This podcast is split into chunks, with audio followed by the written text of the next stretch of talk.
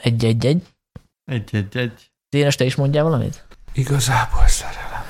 Ó. Ú, tényleg, ezt én úgy néztem azt a filmet pont most, és úgy emlékeztem, hogy első nekem nem tetszett, és most jól szórakoztam rajta, de így menet közben is már az jutott eszembe, hogy ezt, ezt a filmet valószínűleg most nagyon sokan támadják, mert nem öregedett jól, és így rákerestem a neten, és találtam különféle ilyen cikkeket, amiben lehordják a sárga földig, hogy ez mennyire nem korszerű, meg hogy meg. És nekem az egy picit fura volt. Jó, álljunk meg, ezt most láttad tényleg másodszorra csak? Hát igen, de úgy, hogy mit tudom én, tíz éve láttam el korábban, vagy nem tudom, mi, De miért. hol érsz te? Hát viccelj Bocs, hogy fel vagyok háborodva, csak ugye igazán a szerelem az mindig ott van a tévében, az én kikerülhetetlen. Hát nem szoktam Nem tévébe. Tudom, mi, mi, nem tudom, mint a McDonald's a városokban. Hát de ez, ez ugyanaz, mint a Mariah Carey-nek a All I Want for Christmas. Tehát, hogyha karácsony van, akkor egyszerűen találkozol vele, Igen. akármit csinálsz. A, a, szerintem le- öt- 5000 csatornán adják meg. Most Last Christmas, már itt van a fejemben, múltkor voltam vendéglőben, még a WC-be is ez szólt, hogy Last Christmas. Na jó, de én nem nézek már tévét tíz éve, már mint hogy úgy tévét, hogy ha nem, Na jó, nem, nem figyelj, foci meccs van, akkor nem egyébként nézem. én, én is, hogy tíz éve láttam ezt a filmet, viszont előtte láttam, vagy ötször.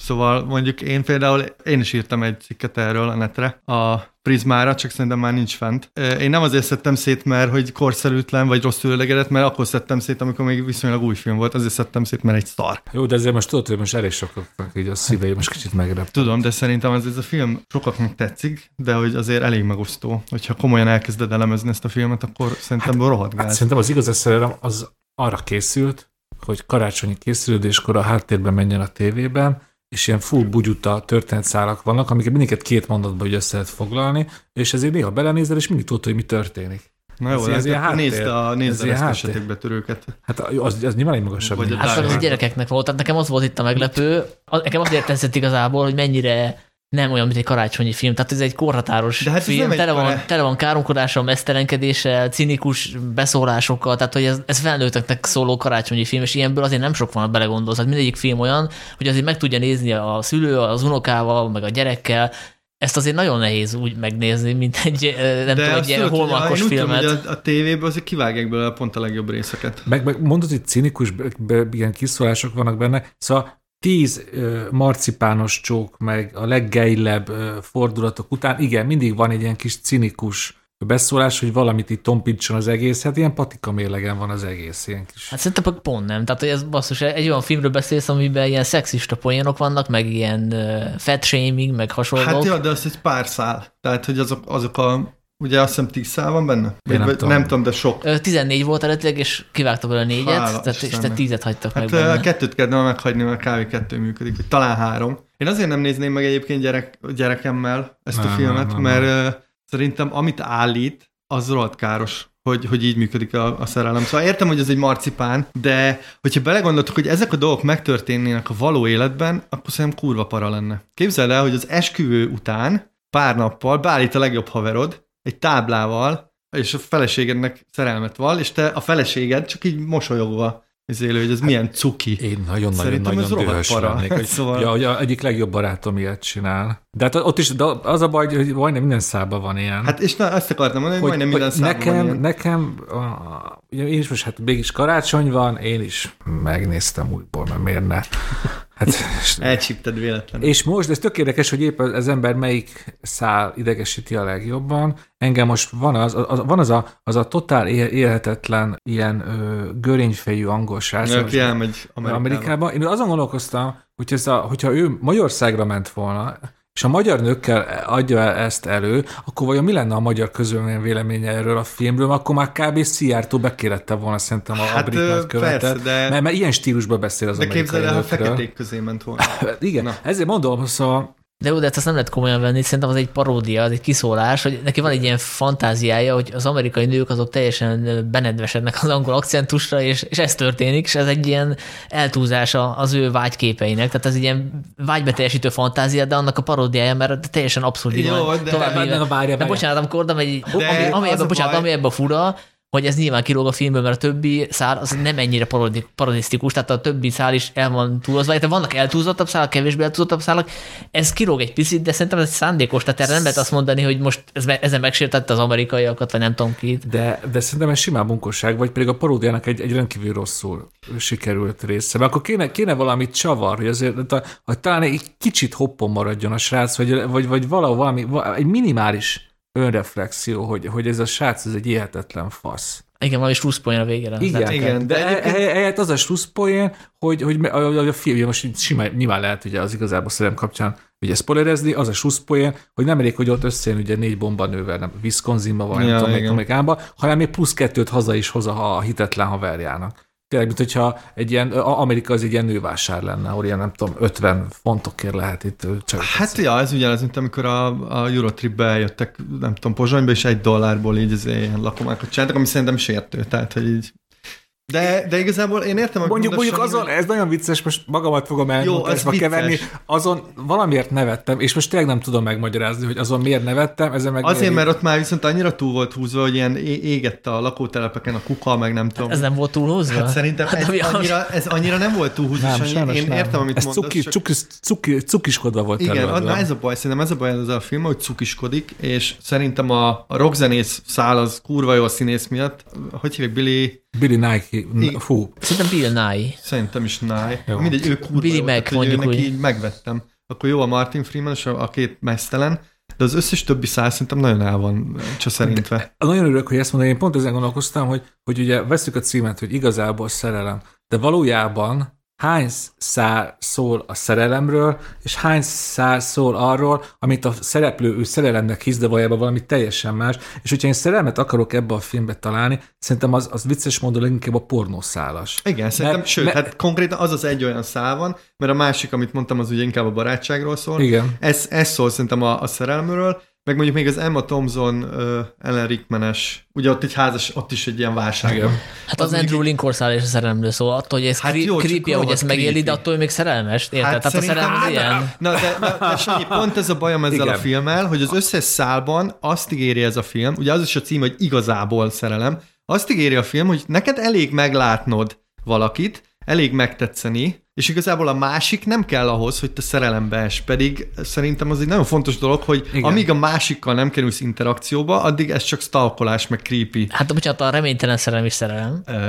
De, de, azért, de... Bocsánat, de azért a szerelem és a beteges rajongás, az azért vannak fokozatai, és az a táblás srác, aki a Knightley-nál ugye be, be, becsönget, ugye az sokan konkrétan zaklatásnak Hát az, de nem, az- akkor az, az, az- bocsánat, hogyha ezt folytatná, de egy, ő lezárja ezt azzal, hogy ő, ő kimutatta az édeseit, mert karácsonykor igazat kell mondani, persze nyilván hülyeség, mert miért kéne karácsonykor igazat mondani, tehát nem arról ismeretszik meg a karácsony igazat mondunk, Hát de hogy ő úgy érezte, hogy Jó, nyilván, jó, nyilván nagyon tetszik ez az ajándék, köszönöm, igen, igen. Igen. hogy a nő már rájött, ugye, amikor megnézte azt a videó, esküvői videót, amit készített De ezt róla. tudta? Azt nem értem a filmben, hogy ugye az esküvői videóból kiderül, hogy igazából egy stalker a Hát a, csávó. a, az eskü videóból egy dolog derül ki, hogy ez, a- ez, a, ez a személy betegesen rajong Keira Képzeld már egy ilyen videót Igen, kapnál. Sanyi, csak gondold el, hogy egyszer átjössz hozzám, és elkezdesz túrni a videókazettáim között, és találsz egy olyat, amire azon írva, hogy nem tudom, Sanyi, elkezded nézed, és ilyen e, rólad felvételek egymás után sétálsz az utcán, mosolyogsz, mit mondanál nekem? Jaj, Dénes, de cuki vagy, azt, hogy menj a picsába, Én tudod, mit Dénes. mondanék, Dénes, Igen. hogy megvan az első magyar Jallónak a, a treatmentje, és azt meg Hát kell a, írni. a Kira Knightley sem mondta ezt, hanem neki is ez így fura volt, de a srác úgy volt vele, hogy akkor most ő már sejti, hogy mi az igazság, akkor én elmondom neki, és utána ő ezzel azt kezd, amit akar, és utána szépen elvonult, és utána megtudjuk a folytatásból, hogy ebből úgy se lett semmi, ugye készült később, nem tudom, 20 éve később egy ilyen kis minifilm, amiből kiderült. Szóval, hogy És a, utána felzabálták a zombik a csávót. igen.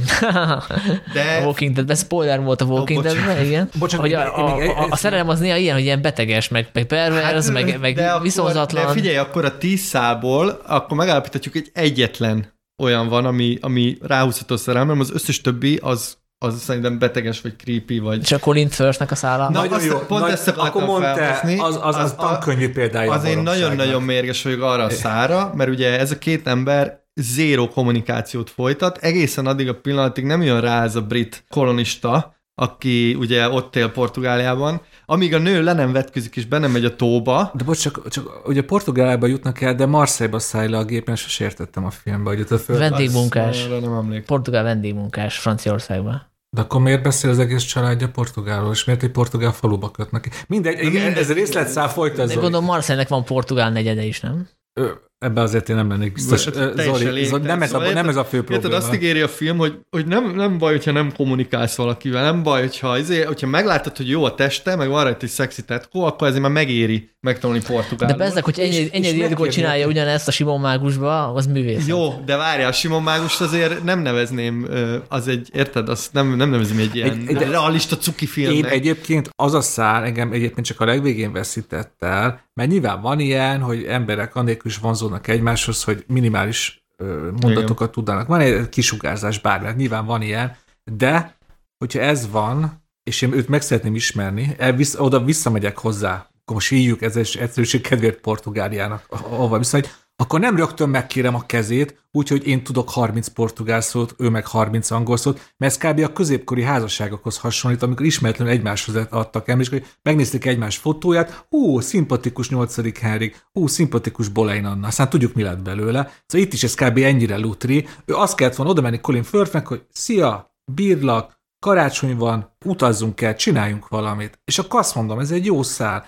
De nem, meg kellett csinálni ilyen, ilyen full idiótába az a szokásos hollywoodi lánykérés, amikor ugye csak az a lényeg, hogy minél több ember vegyen körül, és úgy mondhassam ki. Hát ez igazából a többi szálnál semennyivel nem uh, hülyébb. Meg, Nem, meg, persze. Tehát, hogy ez De egy, ne- azt mondom, hogy- köszönjük, köszönjük, annyi, igen. A, például a Liam Neeson, ez, ez, ha valaki ilyen tanácsot ad a, a fiának, azt szerintem az, az nagyon gáz. Én egy vallomásra tartozom, ugye én most... de milyen tanácsot ad neki, bocsánat? Nem, csak ugye én ezt most nem tudok erre válaszolni, mert szerintem az a legunalmasabb szám, és ezt most kb. átpörgettem, mikor újra néztem. Ja, a hát de megjelenik. Claudia Schiffer. Azt nem, több, azt nem pörgettem át azt a részt. Szerintem Sanyi, az a baj ezekkel, hogy ezek nagyon olcsó. Tehát azt mondod, hogy paródia, oké, okay, de ez- ezek nagyon olcsó dolgok, ez, ezek a szálak. Szerintem a romantikus komédiák többsége ilyen, hogy, hogy teljesen Lehet. irreális. Tehát én nem láttam, Lehet, én nem láttam még hiteles, illetve nyilván vannak hiteles romantikus komédiák, ezek a szerzői dolgok, tehát amik állandóan multiplexekbe mennek, azok ilyenek. Jó, csak Ez, az... Ezt most látjuk fölnagyítva, annyi a különbség, bocsánat, és ugye ebből látszik, hogy nem vagytok feminista szerzők, mert nektek nem az a fő problémátok a filmmel,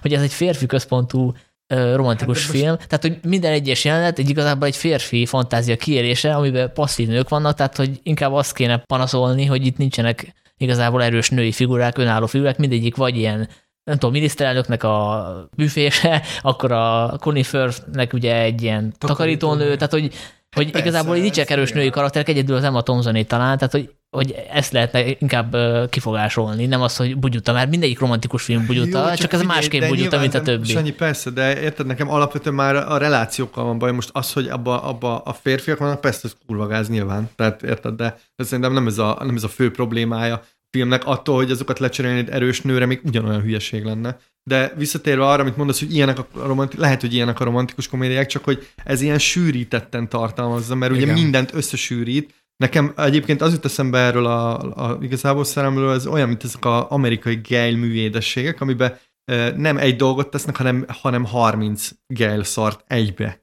és amiatt lesz rohadt tömény. Ha ez az egy, egy, egy-egy szál lenne kibontva egy 90 perces romantikus komédiában, azt mondom, hogy oké, okay, ilyenek a romantikus komédiák, csak ez, ez olyan töményen van, és állandóan tényleg újra előkerül ez a film, hogy én azért vagyok rá rohadt mérget. Szerintem már nem néztek elég romantikus komédiát, és azért nem Hát ez tudjátok nem. értékelni, hogy mennyire gejl a többsége, és ebben legalább van, ami ellensúlyoz egy picit egy- egy-két ilyen cinikusabb, korhatáros poén, olyan, ami már nem illik megcsinálni, és nem véletlen, hogy ez a film már nem készülhetne el most, mert hogy tele van ilyen dolgokkal. Én ezt, ezt, ezt értékeltem benne, ezt a szabálytalanságot, ezt, hogy ez egy teljesen ilyen, hogy egy olyan film, ami el se készülhetett volna, ennek ellenére elkészült, és kultuszfilm lett belőle. azt, azt mondanom, hogy a Na, ez lázadó, szabálytalan film a a, A 2021-ből nézve. Jó, az, hogy ez nem készültett volna el, ugye ezt Richard Curtis csinálta, amikor kb. a csúcson volt, ugye a 90-es évből megcsinálta, nem tudom, a négyes kövő, egy temetést, meg a, Igen. volt más nagy sikere is.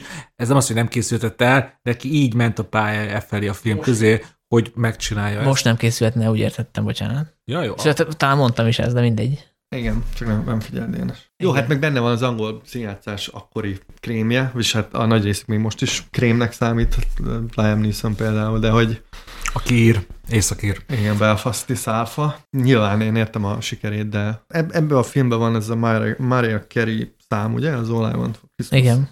Én már ezért haragszom. Tehát, ha ezt eltávolítanánk az életemből, akkor én így örülnék. Egyébként szerintem a Richard Curtis ezt az egészet egy ilyen picit cinikus módon fogta föl, és a, mint a, a rocker, ugye, a Billy Mac, aki az elején ugye azzal indul a film, hogy előadja ezt a karácsonyi számot, ami nem egy karácsonyi szám, hanem átírják karácsonyinak, Igen. és abszolút leszarja, és tudja, hogy a producerek ezt kérik, hogy mondja bele, hogy Christmas is all around, mert hogy ez kell a népnek, hogy vegyünk egy, egy ilyen teljesen generikus számot, és tegyük karácsonyivá, és a Richard Curtis így csinálja szerintem, hogy vesz csomó ilyen generikus, romantikus történetet, és ezt karácsonyivá teszi, mert igazából itt a karácsony nem olyan fontos. És ez, ez a fajta cinizmusban benne van, hogy ez kell a népnek, akkor legyen, akkor zabáljátok. De szerintem ez csak a karácsonyiságára igaz, attól függetlenül ugyanúgy Gale. Tehát, hogy most, most ha jól értem, azt állított, hogy ő egy ilyen cinikusan direkt oda tolta, és még, még rá is tett, és hogy ez valójában egy ilyen trollkodás ez a film. Hát, hogy lehet így is értelmezni, hogyha a Billy Hát, Mac karakterét te, egy ilyen... Te szeretnéd így látni, Meg, hogyha ez hiszem, hogy... így, így van, akkor Richard Curtis egy, egy, egy arrogáns pöcs, aki lenézi az embereket, és rajtunk élvezkedik. És akkor ez az És én... szeretném azt hinni, hogy, hogy ez nem igaz, mert neki azért ennél voltak nyilván jobb romantikus komédiája is. És akkor viszont én átláttam a szitán, tehát akkor, uh, akkor ezzel az én igazomat pusztad alá, Sanyi. Igen. Akkor egy jó dolgot mondjatok erről a filmről, mondjuk a kedvenc történetszálak. Hát már elmondtam, csak nem figyeltél. Bocsánat, meg, ja, igen, igen, igen, a mesztelenkedős. Igen. Szerintem az jó, meg a rocker is jó. Tehát Persze. vannak benne jó dolgok. Most, hogy így én is most jól így kiadtam a haragomat itt karácsonyhoz közeledve, amit elején mondtam. Ha ez a háttérben megy karácsonyfa díszítés közben, és tényleg ilyen, ilyen háttérzajnak, tök aranyos. Csak amikor az ember elkezd gondolkodni a történeteken, ak- akkor van baj, hogyha így elkezdek, elkezdek rá egy hatodszor és hetedször is figyelni. Hát nem realista sztoriként kell nézni. De ezzel együtt van egy olyan része, ami szerintem vehető ilyen realistikusnak is, amiben szerintem most ilyen feltételezés, hogy szerintem abban a legtöbb esetleg ilyen átélt, megélt dolog. Ez az Emma Stone-nak meg a Ellen Rickmannek a szála. Én azt képzelem, hogy Richard Curtis esetleg ehhez jobban tudott kapcsolódni. Ugye a Ellen Rickman valami- nem is tudom, milyen cégnek a vezetőjét Igen. játsza, aki, akit elég erősen megkísért az egyik kolléganője, és, Igen. és ott van a közben a felesége, aki, aki erre rájön, és ez nem a Thompson nagyon jó ebben a szerepben, hogy, hogy ugye fölismeri, hogy mi történik éppen, és én azt, azt érzem ebben a szálban, hogy itt, hogy itt ebben valami megélt élmény esetleg lehet, mert ez sokkal hitelesebb, mint a Hát többi. lehet, mert ez az egyetlen olyan szál, ami, ami szerintem működik drámaként. Tehát, hogy tényleg, ott, tényleg, meg, ott tényleg valódi karak- karaktereket kapsz, és egy, egy valódi kapcsolatnak egy lehetséges Igen. drámáját. Tehát az, az van talán a legjobban kidolgozom. A másik két jelent, amit én említettem, ugye az, az nagyon vékony, Igen. csak vicces, de de hogy igen, én, én is azt mondom, hogy ez, ez van, hogy Egy- Egyetértek, Sanyi, hogy, hogy az, az közelbe áll, nem tudom, egy valódi kapcsolatos, csak az, annak a vége is a, a levegőben lóg. Én ott azt éreztem, hogy, hogy azért nem akarta túluntúl ezt a cukiskodó, mézes-mázos, marcipános hangulatot lerombolni, és ott a, azt a történetszállat nem futtatja ki ilyen logikus végpontra, hanem ott is egy ilyen kis puszit kapunk a reptéren, hogy valami baj van, de talán még együtt vannak, és akkor így vége van. És igazából nem, nem tudjuk meg, hogy ezzel, most, ezzel a kapcsolat most olyan kiállja a megcsalás próbáját, vagy sem. Én, én azt éreztem, hogy ott e- ebben nem akart túlontúl beletúlni Richard Curtis, mert neki fontosabb volt, hogy hát love is all around. Meg all I need is love, meg hát most folytatjuk. Hát az egy mese. Oké, okay, csak nem kéne akkor tényleg minden az, amit mondasz, Dénes, hogy ez a háttérbe menjen, meg, meg ez jó pofa, ez tök jó, csak tényleg ez a film szerintem túl, túl van emelve azon, amennyit ér. Hát meg Ez én, a- én bíz- bízok az emberek intelligenciájában, amit, az, amit meg kimondtuk, az érdemes még kimondani, hogy azért ez a film ugye nem a szerelemről szól, ezt úgy kell nézni, és akkor, akkor nincsen Igen. baj. Csak igen, most nehogy az legyen, hogy még mindig, mindenki valaki azt hiszi, hogy neki óriás táblákkal kell mennie félidegen nőkhöz karácsony este, mert nem biztos, hogy be fog jönni. És még egy dolgot szeretnék, lehet, hogy ezért haragszom a filmre. Te megpróbáltad, és nem jött össze? nem, nem próbál, hát összejött. Voltam egy esküvőn, és megtetszett a mennyasszony, és másnap oda mentem, csak úgy meghívtak. Nem, a, a reptér, én nem szeretem a reptereket, és amikor megérkezem, akkor nem vágyom ilyen nagy ölelgetésekre, mert általában izzadt vagyok, és büdös, és elegem van. sem. És állítólag azokat a jelenteket ilyen rejtett kamerával. Hát nem állítólag, hanem megnézed, akkor az látszik is, hogy ezek nem színészek, nem statiszták, és egy héten keresztül rögzítették ezeket Hát, Na, a jelenteket, akartam abból vágták össze rejtett kamerával, és utána kikérték nyilván az engedélyt, akik Na, ott vannak. Tehát, hogyha mondani. bele lehet kötni ebbe a filmbe, illetve van olyan része, amiben szerintem nettó cinizmus belekötni, és azt mondani, hogy ez hamis, meg álságos, akkor az pont az eleje meg a vége, mert hogy azok valódi emberek, valódi érzelmi pillanatai. Igen, egy hét felvételéből összevágott, három perc. Tehát csak ennyit akartam mondani. Hát igen, mert az ott az egy hét alatt azért volt ugye veszekedés, volt Igen. lopás, Igen. amit, ahogy egy reptéren szokásos. És Szerintem ez nagyon összefoglalja a filmnek a problémáját, hogy egy hétből kivette azt Basszus, hát így működik a mozi. Most ne csodálkozzatok, ha már rá ilyen szőröstökű filmkritikusokként, hogy a moziban az, azt manipulál és összevágnak jeleneteket. Nem érted, amit mondani akarok. Figyelj, ez a, ez a pop-tart. A pop-tart egy olyan, olyan édesség, amiben van marshmallow,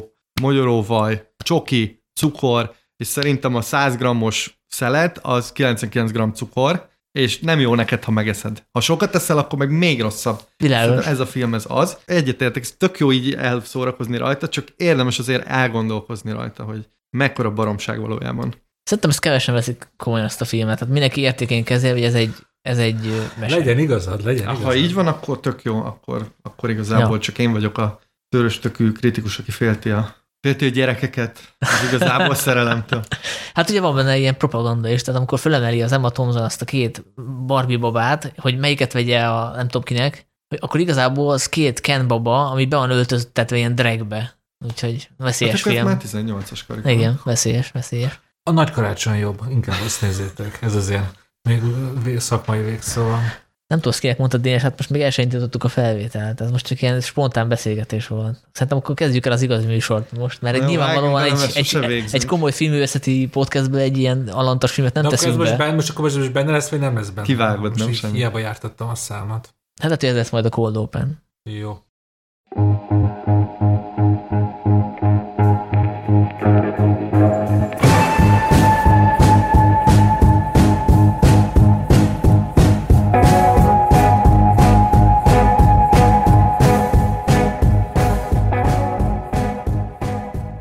Sziasztok, ez itt a Filmvilágok podcastjének 96. adása, az én nevem Baski Sándor, és itt van velem, mint mindig, Marga Dénes, Sziasztok! és kivételesen személyesen Huber Zoltán. Sziasztok.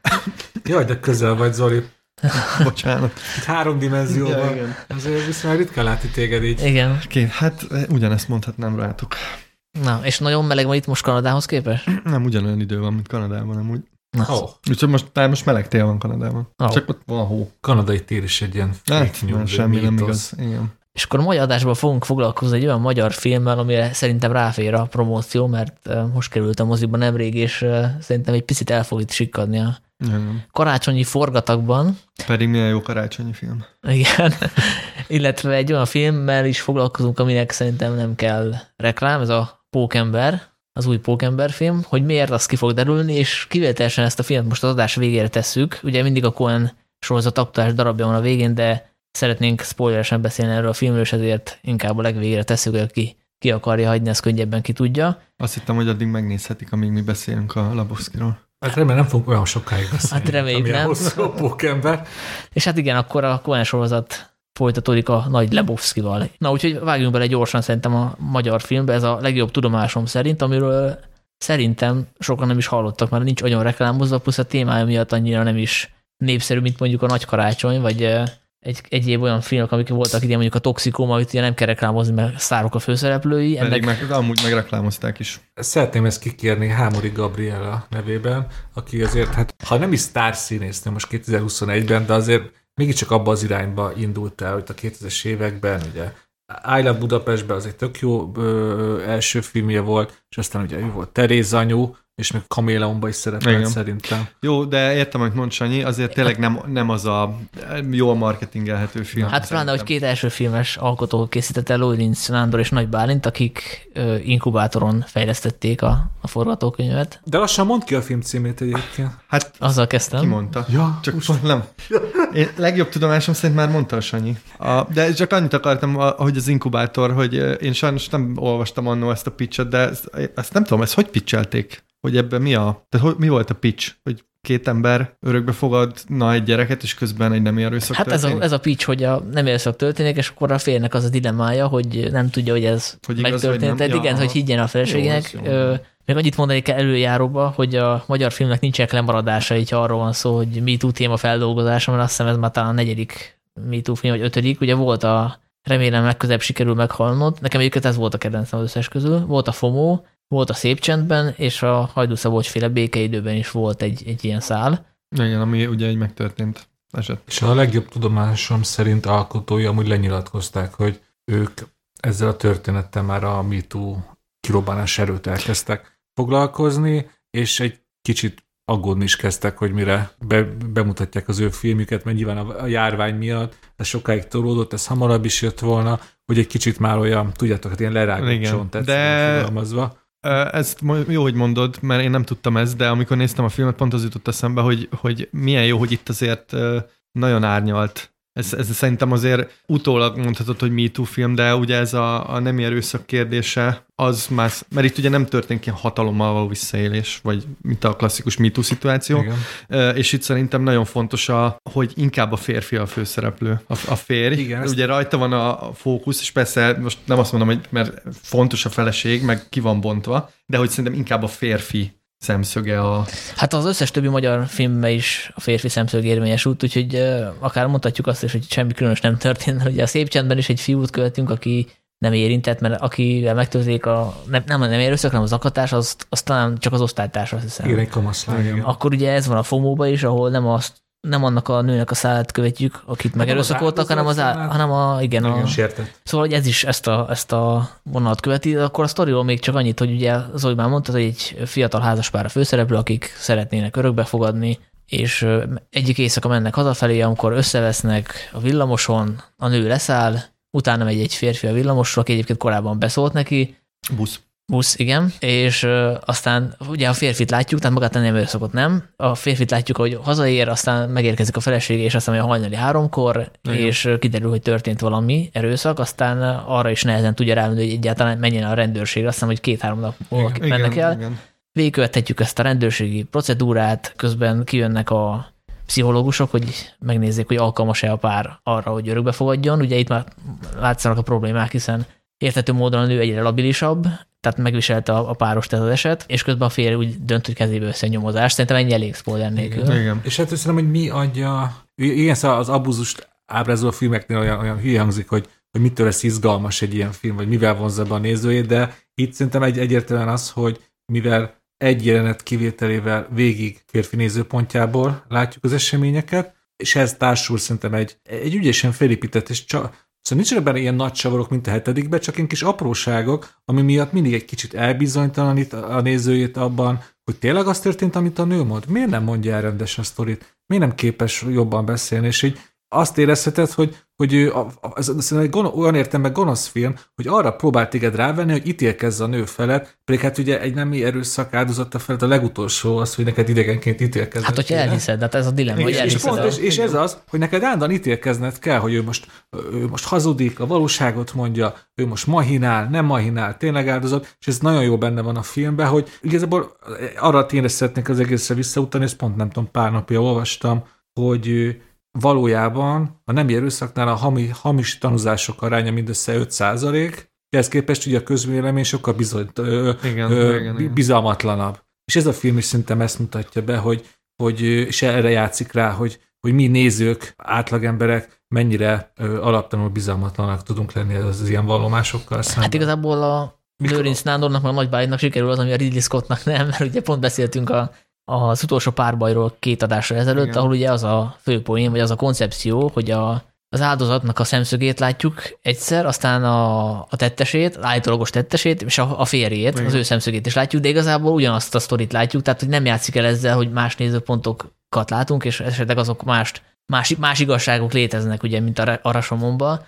Itt meg ugye megcsinálja ezt a, a két alkotó, hogy tényleg elbizonyítja a nézőt. Tehát így van értelme különféle nézőpontokat mutatni, hogy hogy nem egyértelmű a végkifejlet. Igen. Sőt, tovább megyek, szerintem az a nagyon izgalmas ebbe a filmben, hogyha le, leveszitek róla ezt a részt, hogy örökbefogadás meg nem erőszak, ez egy kapcsolatnak a, a drámája, hogy ez a két ember egy elég, hát ugye azt tudjuk, hogy pár éve már házasok, nem tudom, azt hiszem elhangzik, hogy ilyen öt, vagy valami ilyesmi, Igen. de is, hogy már előtt is együtt voltak, mert egy cégnél dolgoznak, de ugye a film ö, egy olyan helyzetbe hozza őket, ami duplán terhelt. Ugye egyrészt az örökbefogadásnak a stressze, ugye ez nyilván előtörténettel jár, ami beszélgetésekből így kiderül, hogy ugye nem jön össze neki a gyerek, stb. És ugye megtörténik ez a, ez a nem érőszak, és ami ráadásul egy hülye szituációból történik meg, mert ugye összevesznek a buszon, a nő ittas egy kicsit, vagy hát ivott, a férfi is, és hogy a lényeg, hogy, hogy ez, ez a két szituáció besűríti azt az összes problémát, ami szerintem ebben a kapcsolatban benne van, és ami egymással való problémáik, és szerintem azért izgalmas a férfinak a szál, és azért tud elbizonytalanítani, mert hogy ő nem biztos a feleségében, egyébként sem és láthatóan nem tudnak kommunikálni, egyébként sem. De az elején elhiszi neki, mert nem indulna el nyomozni. Persze, persze, hát nyilván először ugye, nyilván nem gondolod, hogy a feleséged, nem tudom, hazudik, vagy, vagy, vagy egy ilyet állít, de hogy, de hogy érezted, hogy nem tudják ezt a, ezt a szituációt feldolgozni. És szerintem ezért érdekes az, hogy ugye az örökbefogadásra készülnek, mert hogy ugye el is hangzik utána, ez most nem tudom mennyire spoileres, hogy kis ikpang. ez sípolt ki. Szóval, hogy hogy szerintem persze, mert hogy alapvetően problémák vannak köztük, és nekem azért tetszett ez a film nagyon, mert hogy ez, ezáltal, hogy ezek a, ezek a viszonyok szerintem nagyon jól vannak bemutatva, így az egész ö, szituáció nem erőszakkal nagyon hitelessé válik, szóval tényleg úgy, úgy folytogat meg, meg nem, nem érzed azt, hogy ez egy ilyen elemelt valami, vagy ez egy ilyen nagyon filmes Igen. valami, hanem ez egy nagyon működő. Ez, ez nagyon jó, erre akarok rácsatlakozni, nem érzed ezt, hogy ez ilyen nagyon filmszerű, Igen és ezt most jó értelemben érzem, mert tökéletes, hogy játszik a film ugye a, a, a nézővel, hogy adagolja az információt, és mindig vannak benne részek, amikor úgy tesz, mint hogy elmenne egy ilyen nagyon szigorú műfaj irányba. Például amikor ugye felcsapja a kapucniát, és éjszaka elmegy ugye ilyen önkéntes igazságtevőnek ja, képzeli magát pár órára fér. Ott van egy, van egy 5-10 perc, amikor én elhittem, hogy ez most ilyen, ilyen bosszú thriller lesz. De aztán nem. És amikor egyre többször elmennek a rendőrséghez, akkor elhittem, hogy ez egy ilyen,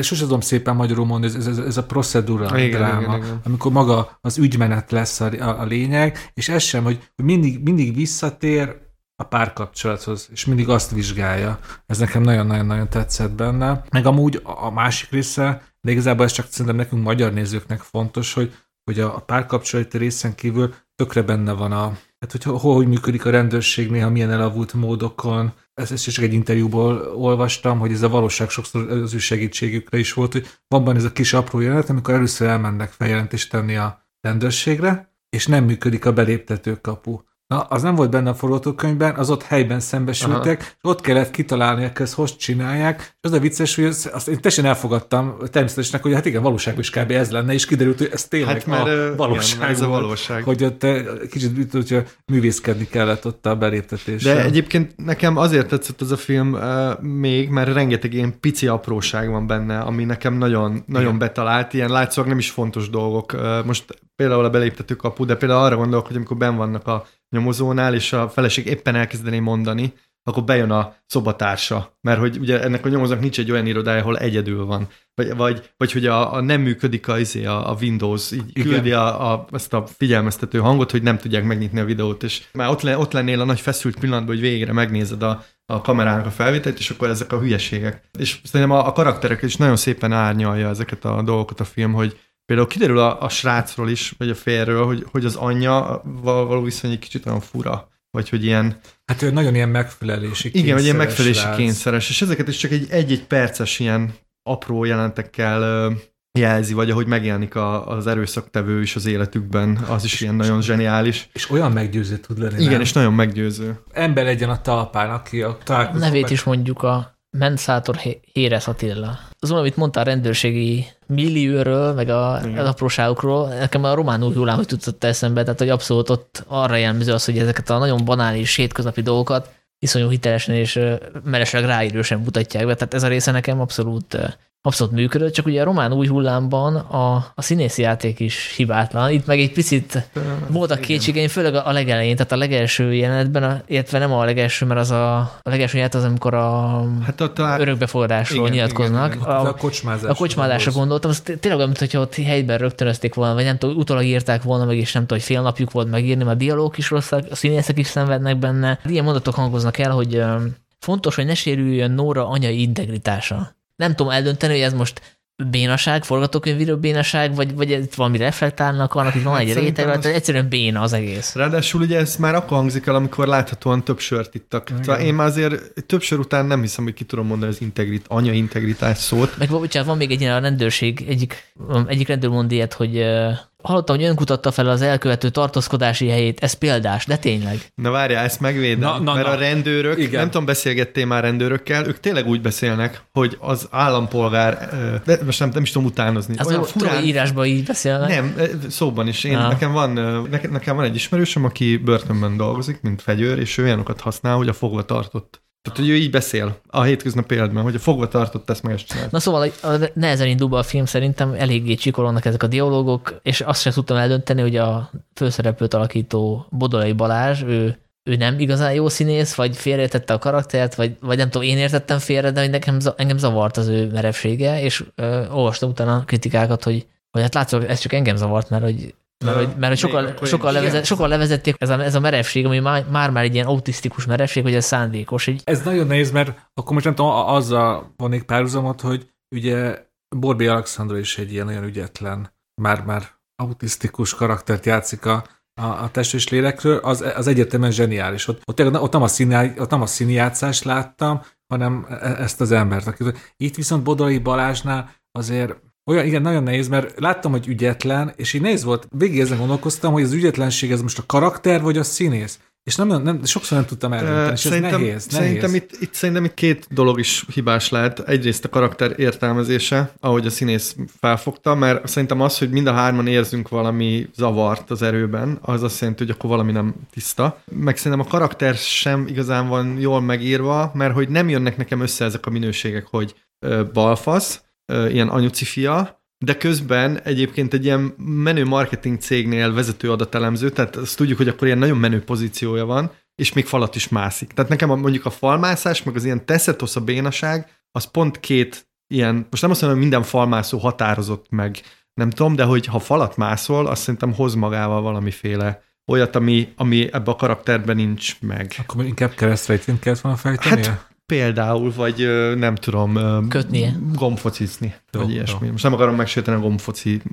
De hogy mondjam, én, én nem mászok falat, de ha másznék falat, akkor, ne, akkor szerintem így, azt így áthoznám az életbe, hogy akkor meg tudok oldani. Na jó, de ő nem profi falmászó. Hát na jó, Én, de... Nekem van pár ö, ismerősöm, akik így nem tudom, két hetente egyszer elmennek falat mászni, ők azért, hogy ö, talpra esettebbek, mint a, a, a, a Bodolai Balázs karaktere. Viszont a Ámori Gabriella szerintem tök jó. Ő szerintem is. És ez rendkívül nehéz szerep, mert ugye ilyen külső szem, nézőpontból nézzük az ő szenvedését, és neki úgy, úgy kell játszania, hogy, hogy néha így így vele menjünk, néha eltávolodjunk tőle. Ez nyilván a, a forgatókönyvben nagyon sokat segít, de azért ez a szereppel is rá kell erősíteni arra, hogy ő hogy nem szimplán áldozatot kell játszania, hanem ezt hogy kicsit így, így meg kell tekernie. Hitelesnek Igen. érzem azt, hogy, hogy tényleg én is úgy megráznám, hogy de akkor mondd már az Istent, hogy mi ugye történt, ez az de hogy ezt nyilván volt, nem teheted És aztán meg. mindig elszégyeltem magam, de Igen, igen, igen, igen, igen. nyilván azért nem tudja rendesen elmondani a történetét, mert, mert sok ez hatással nehéz, van igen. trauma. És még, még, még egy kritika, mondtam, hogy milyen, milyen sok ilyen jó kis apróság van a filmben, viszont nagyon sok ilyen pici apróságot én nagyon erőltetetnek éreztem, például a,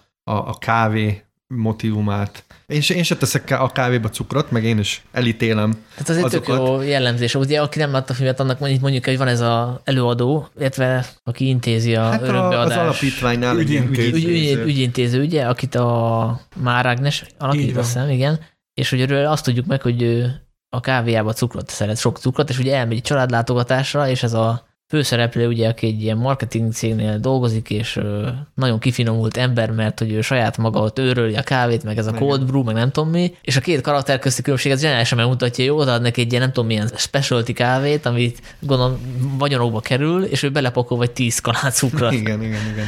Tehát szerintem többre megmutatja a két karakter közti különbséget. szerint- Nekem ez nem zavart, és egyébként tényleg van egy csomó ilyen dolog benne, például az, hogy a, a főhősünk az sokszor nem hallja azokat, akik a mobil másik oldalán vannak, mert hogy a telefonja meghibásodik, és ez, egy, ez is egy ilyen szimbólum, hogy, hogy nem tud kommunikálni rendesen az emberekkel, mert, mert halk a telefon. Igen, csak hogy Értem, nekem ezek ilyen jó, erőltetettek. Szóval uh, ugyanez, hogy uh, ha te egy uh, vezető marketing cégnél dolgozol, nem hiszem, hogy így egy rossz mobilod van. Tehát, hogy Na mindegy, ezek csak Igen, ilyen igen, apróságok, hogy én értem, csak hogy az a baj, hogy amikor értem, hogy ez szimbólum, és ez ó, szimbólum, akkor nekem az úgy nem jó. Az jó, amikor rájövök, hogy hú, milyen jó karakterjellemzés. Amúgy, amúgy a, a telefonos csak egy ilyen ö, csillagos megjegyzés, hogy én egy elég lusta ember vagyok, én hónapokig éltem egy ilyen telefonnal, és nagyon-nagyon mérgesek voltak. De te nem a zénél és pontosan, dolgozol. de rólam ezt el is lehet hinni, aki ismer, az nem lepődik meg ezen, de azért tényleg, ahogy te is mondtad, egy menő adatteremző, egy ilyen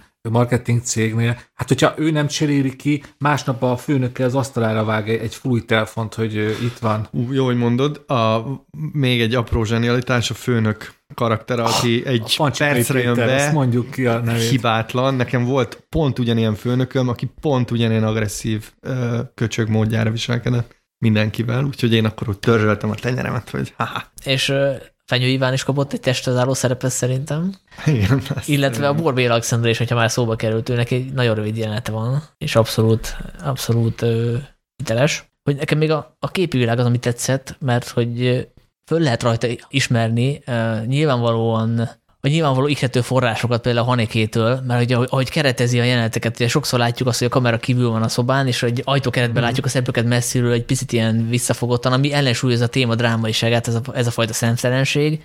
Meg szerintem a Asgar Farhadinak a nevét, az irányi rendezőnek a nevét is be lehet dobni, mert ő, ő csinál ilyen, ilyen intim filmeket, ugye a Naderé színűn egy elvárás történet, tehát az is látszik, hogy a, a két alkotónak volt koncepciója, és tudták, hogy honnan merítsenek, és szerintem ez egy okos dolog. Igen, ez, ez, ez tök jó, hogy, hogy ezt kihangsúlyoztad, hogy, hogy, hogy az eszköztelenség is tud koncepció lenni, mint ebben a filmben. És a, ugye ezt a koncepciót azért sokkal nehezebb így, így nyakon ragadni, mint nem tudom, ahogy majd beszélünk, a Coen tesó volt. Mert ugye az ember egy Coen tesóknál rögtön látja, hogy ez egy Coenes film. Itt ez az eszköztelenség, ez néha ilyen riasztó tud nézőknek lenni, pedig ennek is megvan az oka és a helyes használata. Ja, hát én azt mondom, hogy mindenki nézze meg ezt a filmet, aki teheti, mert hogy uh, szerintem nem az a fajta MeToo film, amire számít. A téma maga kényelmetlen, de például nem érőszakot nem is látjuk, tehát ez szerintem sokakat elriaszthat a potenciális célközösség közül. És hát most a többiek nevében nem beszélek, de csak magaméba, hogy amiért én sor, soroltam a hibákat, az az, mert ez tényleg ilyen frusztráló dolog, hogy itt van egy film, ami amit uh, azt hiszem, hogy díjaztak egy kis pár kisebb helyen, például a Temesvári Filmfesztivál a legjobb filmet, de hogyha ezek az apró hibák nem lennének benne, akkor szerintem nem csak mi dicsérnénk most ebbe a podcastben meg a magyar újságírók, hanem a nemzetközi sajtó is, és, és nagy díjakra lenne érdemes, mert hogy nagyon kevésen volt szerintem, hogy ez egy, ez egy tényleg remek mű legyen. Abszolút egyetértek, és ugye vegyük hozzá, hogy ez egy első film, ami szerintem még uh, inkább, hogy mondjam, szóval ez, ez, ez tényleg egy olyan teljesítmény, ami, ami nagyon-nagyon-nagyon megérdemli azt, hogy, hogy sok emberhez eljusson, és tényleg vannak benne apró hibák, meg ilyen döccenők, de hát alapvetően tényleg ezt nehéz ezt a filmet szerintem reklámozni, meg marketingelni, meg ajánlgatni, mert hogy tényleg nehéz téma, de, de mindenki adjon neki egy esélyt, szerintem megérdemli. Hát talán nem volt a legszerencsésebb ö, karácsony előtti utolsó hétvégén kihozni Igen. egy ilyen abuzusról szóló Ja, hát el tudok képzelni egy ilyen páros, hogy megbeszéljük, hogy akkor drágán, mit nézzük film. meg? Igen, a nagy karácsony nézzük meg, vagy a MeToo filmet. Hát igen, igen. Hát ő 776 nézője volt az első hétvégén. Ez, ez, ez nem, De ez nem majd megugrik a következő héten a podcastotásnál. az, az, az, Lehet. az. És akkor a sokoldalúság jegyében, egy magyar film után, de még a blockbuster blokk előtt szerintem beszéljünk egy új Paolo Sorrentino filmről, egyrészt mert szerintem esemény, hogyha ő filmet csinál, és ugye itt a másik különlegesség a The Hand of God, azaz az Isten keze című filme kapcsolatban, hogy ez a Netflixen debütál a fesztivál körút után, úgyhogy megint egy olyan eset, amikor elmondhatjuk, hogy nem csak a legalja filmek kerülnek, vagy a B vagy a C kategóriás filmek kerülnek fel a Netflixre, hanem, hanem komoly szerzői filmek is. Hát de de azért tegyük hozzá, hogy most az év vége nagyon erős a Netflixnek, mert uh, ugye jön a Don't Look Up, a Egyen meg ki új filmje, meg azt hiszem 31-én a, a Maggie Gyllenhaalnak a általam nagyon várt uh, Lost Woman, azt hiszem, az, The Lost Daughter. The Lost Daughter, bocsánat. Az elveszett lány. Ez, igen. És úgy gondolom, ez már az Oscarra készülés jegyében történik, mert ugye azért a Netflix is, a Róma ugye az, az azt hiszem három Oscárt kapott, meg ugye voltak ilyen presztis projektjeik, amiket szintén mindig ilyen a dísz- díszszezon elejére időzítenek, úgyhogy... Igen, és most a kutya karmai közt állítólag esőjes is elég sok Hát kategóriában. igen, valószínűleg azért Cumberbatch behúzza meg, meg talán a, a rendező is, amiről múltkor beszéltünk. Hát most az Oscar esélyek és az Isten keze, ugye most jelenleg ott tartunk, hogy felkerült a 15 filmet számláló szűkített listára a legjobb nemzetközi film kategóriájában. Messze még a cél, de Erős a mezőny, de ez elég ilyen Oscar kompatibilis, tehát a, ismerve az akadémia tagságának az ízlését, könnyen lehet, hogy legjobb idegen nyelvű film kategóriát behúzza. A történetről csak annyit, hogy ez egy családtörténet, egy ilyen visszaemlékezős, mert hogy a Paolo Sorrentino-nak ez a személyes élményein nyugszik, mert hogy ő is nápoi, és ez a film Nápolyban játszódik abban az időben, amikor odaigazolt Maradona, és aki hát követte a Maradona pályafutását, legalábbis a, a vele foglalkozó dokumentumfilmeket, mert készült egy-két elég erős az elmúlt időszakban. Szóval azt tudja, hogy milyen különleges kapcsolat volt közte és a nápolya közt, és mennyit jelentett ez az ott élőknek. Viszont ez a futball, ez igazából csak a háttér, tehát hiába sugalja azt a cím, hogy hogy erről szól. Ugye a Hand of Garza arra utal, amikor a Maradona a kezével szerzett gólt az angol kellen a világbajnokságon, és, és az érvényes gól is volt egyébként, úgyhogy azóta az angolok kicsit kevésbé szeretik a Maradonát, mint a nápolyak. És hát ugye, amit a VART bevezették, ilyen már több nem fog történni a, a futball történelmében, ez már tényleg ilyen relikvia, egy ilyen szép történet. Igen, és utána meg is nyerték a VB-t az argentinok. De egyébként az érdekes volt a filmben, hogy ezt egy nyár, egy nyár története, és a filmben egybeesik ez a kettő, tehát ez a gól és az igazolás, de az valójában két évvel korábban történt. Szóval itt egy kicsit azért csalt. Oh. De gondolom, azt nem magadtól szóltad ki, mint futballrajongó. Nem, hát ugye, mert én nagy futballrajongó vagyok, de, de írtam egy kritikát a filmről, és akkor utána olvastam. Hát, mert ez hashtag profizmus. Igen, és hogy foglalta össze a filmnek a sztoriát? Mert ennyi, ennél többet nem tudok mondani, hogy családtörténet, hát szerintem, felnövés történet gyakorlatilag, mert ugye egy, egy fiú van a fókuszban, Hát szerintem ez egy visszaemlékezés, tehát ez, ez, ez nagyon erősen önéletrajzi film. Ugye itt a, van benne egy fordulat, amit most nem akarnék előni, de ez a, ami nagyon dráma, és ez valóban megtörtént a rendezővel. Szerintem is a visszaemlékezés a kulcs szó, és úgy bővíteném, hogy egy 50-es év, éveinek elején járó rendező megkérdezi magától, hogy én vajon miért lettem filmrendező, és erre a választ, mint hogy a legtöbb ember, ő is a kamaszkorába találja meg. De a rendező nincs benne, ugye?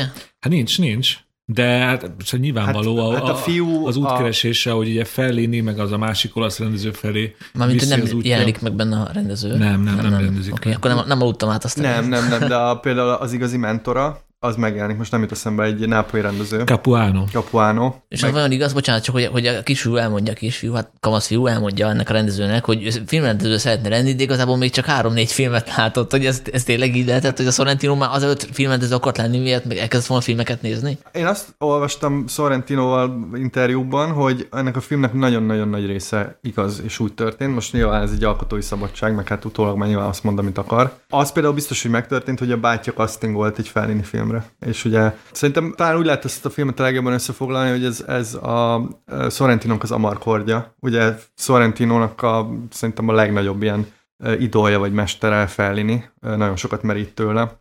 Számomra néha túl sokat is. Hát ugye a nagy szépség. A nagy ami szépség. Az... Amit sokan egy ilyen Fellini omázsnak Például én is. De itt ugye ugyanaz történik, mint a Fellini ugye a saját kamaszkorára emlékszik, és Riminire, ő meg a saját kamaszkorára emlékszik, és Nápolyra, de nyilván a két film azért teljesen más. Tehát itt azért nehéz szerintem a sztorit összefoglalni, mert ez inkább egy ilyen visszamegy ebbe a városba, újra, újra él élményeket, de hogy inkább egy ilyen szemlélődő film.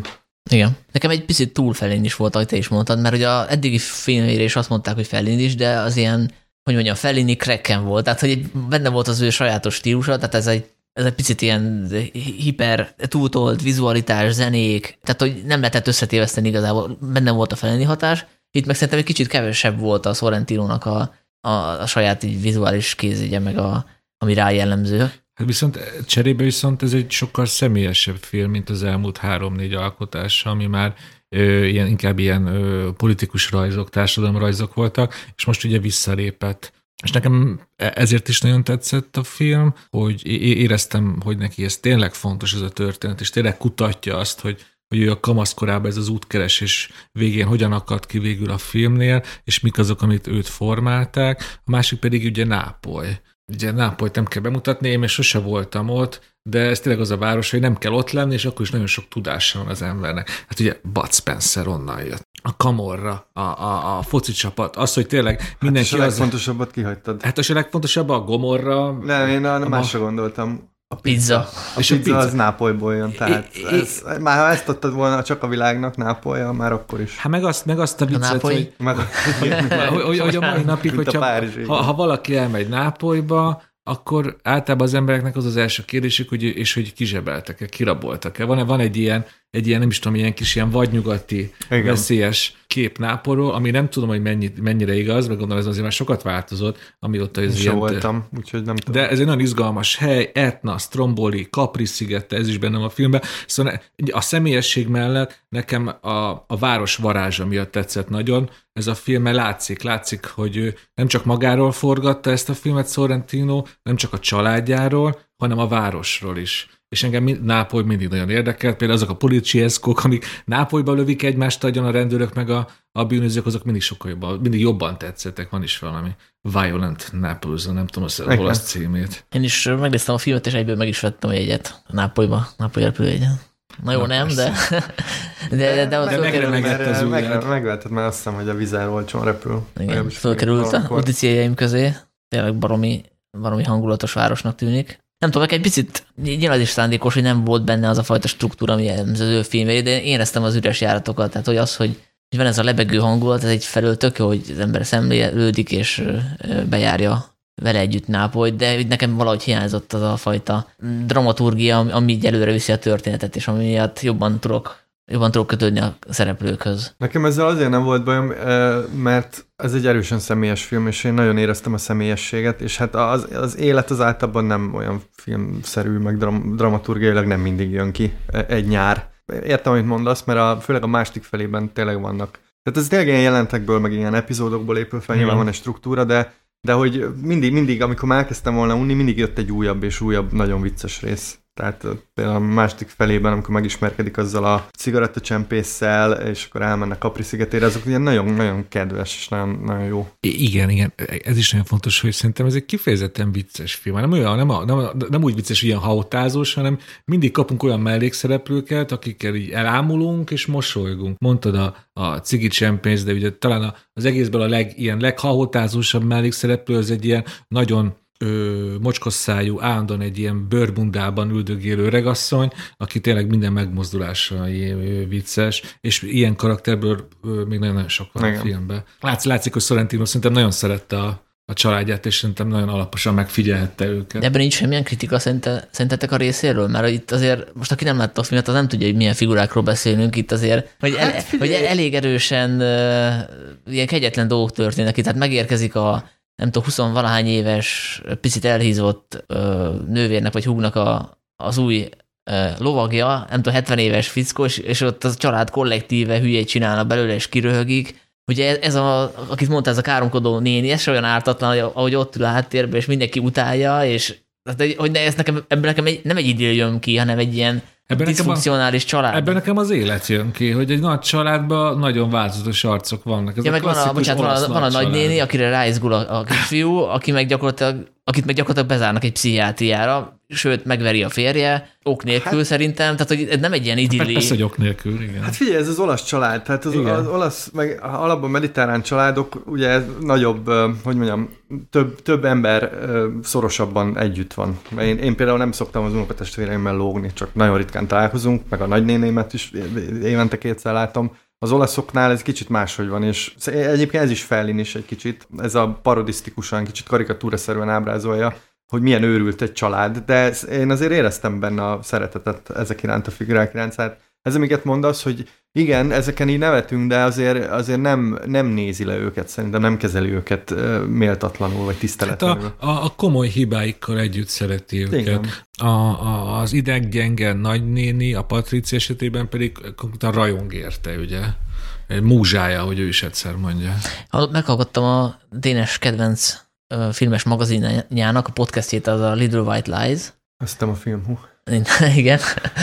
Kedvenc olyan, amiben nem szerepel, és azt hiszem, hogy 10 percet beszéltek a filmről, és abból 9 arról szólt, hogy, hogy ez vállalhatatlan, tehát hogy, hogy itt mesztelen nőket mutogatnak, meg hogy, meg hogy a Sorrentino eddig is ilyen gyakorlatilag állófarokkal rendezett, szóval, hogy De hát mi- ebben mi volt? A, most az a nagynéni volt mesztelen. De hát, de hát egy hormontól túltengő kamaszról szól ez a film. Ezen a kamaszon is nevet egyébként a filmet. Hány olyan snit van benne, hogy tátott szája bámul az a szerencsétlen kisfiú. Jó, hát az a te kedvenc lapod, úgyhogy azért gondoltam, hogy felhozom. Én is így láttam egyébként, hogy nyilván a, az ő szemszögét kell átvenni. Meg hát most mire számít az, aki olasz filmet néz? Tehát. Igen, szóval ez is benne van most. Hát igen, hogyha van valami típusan olasz dolog, akkor, Azért a, a- Igen, akkor a tehát kis most a- digós srác ráizgul a nagynéni Hát most az izé jutott most eszembe- vannak nemzetkarakterológiai sztereotípiek, akkor ez, ez, ez Olaszország. Hát a Ma- Malina jutott eszembe, ahol ugye a, a Igen. Monika Bellucci legelteti magát. Bocsánat, Monika Bellucci legelteti a kameráját Koltai Lajos. Így, így igen. Például. Pontosabban ő nem is a nagy négyje, nem? Ő a Hát az ő a apja, a nem testvérének vérszerinti a felesége. igen, igen. Igen, szóval nem nagy Ez néni. Oké. Igen, Tehát- szóval Zoli, hogyha utána néztél a sztorinak, akkor annak is utána nézte, hogy a Sorrentino 10, nem tudom, 4-5 évesen valóban egy ilyen 70 pluszos nővel veszette az Hát üdességet. figyelj, mondom, azt mondta sejtelmesen, hogy majdnem minden igaz. ja, tehát akkor erre nem, kért, nem Azért tért ki. eh, most nem, nem tudom, de az tényleg igaz, hogy eh, Maradona nagyon-nagyon fontos volt az életében, ugye megjelenik az ifjúságban is. Ez, amit mondtál, hogy a nápolyiaknak mit jelent, szerintem ezt mi nem tudjuk felfogni, tehát eh, egy ilyen kvázi szent, akihez lehet imádkozni. És szóval nekem ez, ez, ezek a részek tényleg azért, azért mondom, hogy a személyesség annyira átsüt rajta, hogy én, akit nem érdekel egyáltalán a foci, meg annyit tudok Maradónáról, hogy kövér kokainistaként végezte, érteni vélem a, a rajongást.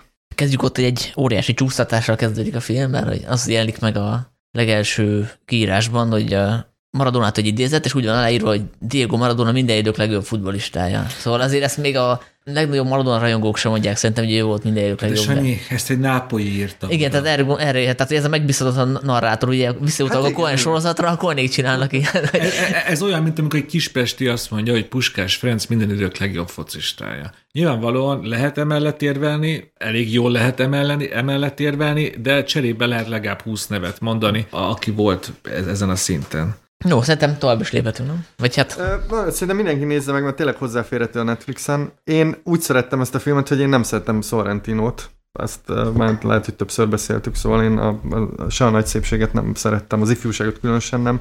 A, a pápás sorozata az szerintem vicces volt. A, a Loro az meg arra emlékszem csak, hogy vizuálisan oké, okay, de az, a, az, az, az tényleg állófarokkal rendezett. Én azért szeretem nagyon a- az Isten kezét, mert nekem a mai napig Sorrentinog a második rendezése a, a szerelem következményei a kedvenc Sorrentinom, ami még tényleg egy ilyen pár szereplős, ilyen romantikus maffia dráma, és akkor ugye, ugye ahogy ahogy egyre nagyobb rendező lett, egyre nagy évűbb lett, egyre jobban jöttek a koreográfiák, meg a mesztelenők, meg Róma, és én egyre inkább vesztettem el a, az érdeklődésemet, és most azt éreztem, hogy ez a személyesség, ez most nagyon-nagyon jót tett a, a, Sorrentinónak, és remélem, hogy most újból magára talál. Hogy hát eddig is ugye ő maga volt, csak ezek a filmek inkább a kedvemre valók, mint a lórók. És akkor folytatjuk a Cohen sorozatot, talán a legnagyobb kultuszfilmjével a testvéreknek. Ugye az előző film a Fargo volt, ami már önmagában is egy, eh, amivel gyakorlatilag befutottak a testvérek, azt hozta meg számukra a kritikai sikert, az Oscar jelölést, és akkor itt a Nagy Lebowski, ami talán még nagyobb siker lett, már hogyha a közönség sikert nézzük, viszont a bemutató idején pont, hogy nem volt nagy siker, mert hogy megbukott a mozipénztáraknál. De miért belevágunk, azért azt elmondom a kedves hallgatóknak, hogy nyilvánvalóan egy White Russian társaságában kezdjük meg ezt az értékelést. Igen. Úgyhogy ha esetleg kicsit így összefolynának a szavak, akkor az ennek köszönhető. Igen. Én most csináltam ilyet először, nyilatkozatok, de őszintén, hogy milyen lehet. Hát erős lett. Erős. Erős lett. De én nem, nem fogom ezt iszogatni így napi szinten, de Hát lehetséges, hogy én csináltam rosszul, és az a Nem, probléma. nem, Egyébként nem. az arányok azok, azok rendben vannak, tehát az biztos nem csesztem, mert ugye van benne 4 cent vodka, 2 cent kávélikör és 2 cent tejföl.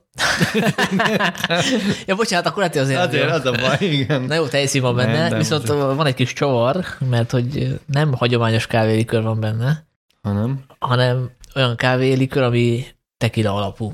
Ja, hát akkor azért ilyen kurva erős annyi, hát akkor Köszi, már mindent köszi. De bocsánat, tehát a, a hagyományos kávélikör is vodka alapú, azt hiszem, vagy hát a különféle el- rövid. Elvileg igen. Tehát, hogy ez annyira nem különbözik. Sanyi, te le akarsz minket itatni? Hát Igen. igen. Egyébként nekem van kettő sztorim van a White Russianról. Az egyik a 2000-es években történt, amíg friss volt a Nagy Laboszki, akkor az egyik haverom az egyik házi buliban menőzött, és csak White Russian ivott. Ez egy szilveszteri buli volt, pontosabban a 2000-es szilveszteri buli, amikor féltünk, hogy vége lesz a világnak.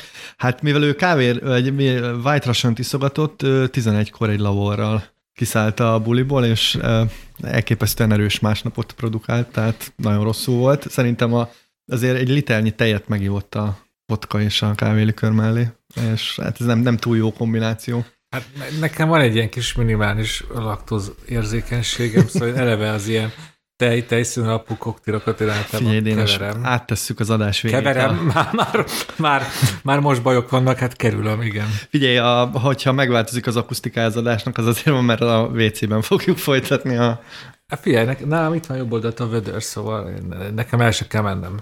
És aztán egyszer meg az történt, hogy a fényeztünk, a, ugye amikor a szifonba töltöd a különböző alkoholsitalokat, hogy az vodkával indult, és a, az est úgy végződött, hogy tejszint is feljegesítettük. Én nem, nem ittam belőle, mert nekem az már egy kicsit túl durva volt, de ott is többen kiszálltak. Úgyhogy óvatosan, ez, ez, a, ez a tanulság, óvatosan a White Russian-nál. Én ezt a, a Nagy Lebowski hatásának tudom be, hogy tudni akartam, hogy mi az a White Russian, és magam sem tudom miért, de Életem először Finnországban, Juvaszkula nevű kisvárosban, egy kocsmában kértem ki életem első White és hát azért annyira nem lettem rajongó, mert talán ez talán a harmadik vagy negyedik White Russian életemben, amit most a Sanyi kever. Most a Sanyi kedvéért nem fogom rangsorolni a, a életem White russian de talán az még, ugye arról még biztos nagyon sokat fogunk beszélni, hogy, tényleg, hogy mekkora kultuszfilm a Nagy Lebowski. Ennek az egyik, ennek az egyik, ennek az egyik bizonyítéka, hogy, hogy számos a világ számos nagyvárosában vannak Lebowski tematikájú bárok. Én például Edinburghba jártam egy, egyszer, egy ilyen bárban, Lebowski bár volt a neve minő különlegesség, és hát nyilván ott is egy. egy hát meg Lebowski Fesztivál is van Amerikában, ahol ugye nem csak a főszereplőknek öltöznek be, hanem gyakorlatilag a legutolsó mellé karakternek is. Tehát, hogyha elmegy a, nem tudom, harmadik statiszta a filmből arra a fesztiválra, akkor őt is sztárként kezelik, és teljesen megőrülnek. Nekem van egy nagy Lebowski könyvem, amit a könyvudvar nevű helyen vettem, ugye, ahol ilyen 100 forintokért lehet venni, és én nagyon-nagyon meglepődtem, akkor szembesültem, hogy mekkora kultusza van ennek a filmnek, mert a, a könyvben a legutolsó ilyen kis apró dolgokról is oldalakat írnak, és utána mennek, szóval Ugye ez mindig ilyen vitatott, hogy mi, mi, mi pontosan a kultuszfilm, meg mi az a kategória. Ez szerintem a Nagy Lebowski az egy ilyen tökéletes példája annak, hogy mi Szerintem az, hogy kultuszfilm, mert elképesztően nagy kultusza van, és amit mondasz, Sanyi, a legutolsó kis részeit is a, agyon elemzik. Hát amikor a filmrajongás már egy, így átcsap egy ilyen, valamilyen ilyen vallásos Igen. rajongásban, Igen. nem? És egy ilyen nagyon körbeható, körbehatárolható csoport tényleg az élete egy jelentős részét annak szenteli, hogy ő a, a Lebowskiról mindent tudni akar, és együtt örül, örülnek a És egyébként az, a, az az érdekes, a, most én ezt már sokat gyára néztem újra, és még mindig találok benne ilyen apróságokat, amikre így rá lehet teljesen csavarodni. Én most szembesültem vele, hogy elhangzik az, hogy ő a Metallica-nak volt a ródia, a Sound of, uh, várj, mi volt? Sound of Speed turnén, és néztem is, hogy mondom, ó, oh, a metallica volt egy ilyen turnéja, és nem volt. Tehát, hogy ezt is kitalálták, de hogy ezek nagyon jó ilyen kis apróságok, amiben így bele lehet veszni, és amikor meggoogliztam, akkor tényleg pólóktól kezdve mindenféle ilyen idézgetésig megy a rajongás. Amúgy ebben nekem az a zavaró, vagy inkább pontosabban úgy mondtam, hogy aggasztó, hogy Lebowski az nem egy ilyen, nem egy ilyen pozitív hős típus, akitől azért túl sok mindent lehetne tanulni szerintem. Mm, én vitatkoznék veled. Hát ez már szerintem egy tök jó téma, mert nekem én film közben én, én ugye azt tudtam, hogy ez hatalmas kultusza van, és én rajongásig szeretik Lebowskit, és idéznek magától a dúttól, de közben azért az ember... Hát egy lekör, egy, egy, egy, egy, egy lustaság, igen. Igen, de szerint, ugye ezt a múltkor már pedzegettem, hogy ugye a Cohen testvéreknek van egy elég koherens világa, és ugye ezt, ezt már többször emlegettük, hogy ez a egzisztencializmus, meg hogy mi a helyünk a világban, meg a gonosz szerepe, meg, meg, meg, meg van egy ilyen elég erős filozófiai töltet szerintem, és a Nagy Labowski az érdekes ebből a szempontból a pályájukon, mert én itt érzem azt, hogy ez egy nagyon pozitív hős a többi Cohen hőshöz képest, és lehet vitatkozni azon, hogy ez az éles stílus az mennyire követhető, vagy követendő, vagy követendő de hogy ez a, ezt a hőst nagyon szeretettel kezelik, és nagyon ö, pozitív az egész filmnek szerintem a, a vibe-ja, az, az nem vitathatatlan. Szerintem térjük vissza még egy picit az elejére. Az egész sztorit nem fogom elmesélni, mert tényleg nagyon csaros, és nekem itt volt az, az érzésem, hogy lehet, hogy nem gondolták át annyira kolnék a, a sztorinak az összes fordulatát, mint a korábbi filmekben, amit tényleg azt mondták, hogy hogy akkor engedjük szabadra a képzeletünket, és lényeg az, hogy minden jelenetben lepjük meg a nézőt, és azért vannak ezek az abszurd fordulatok,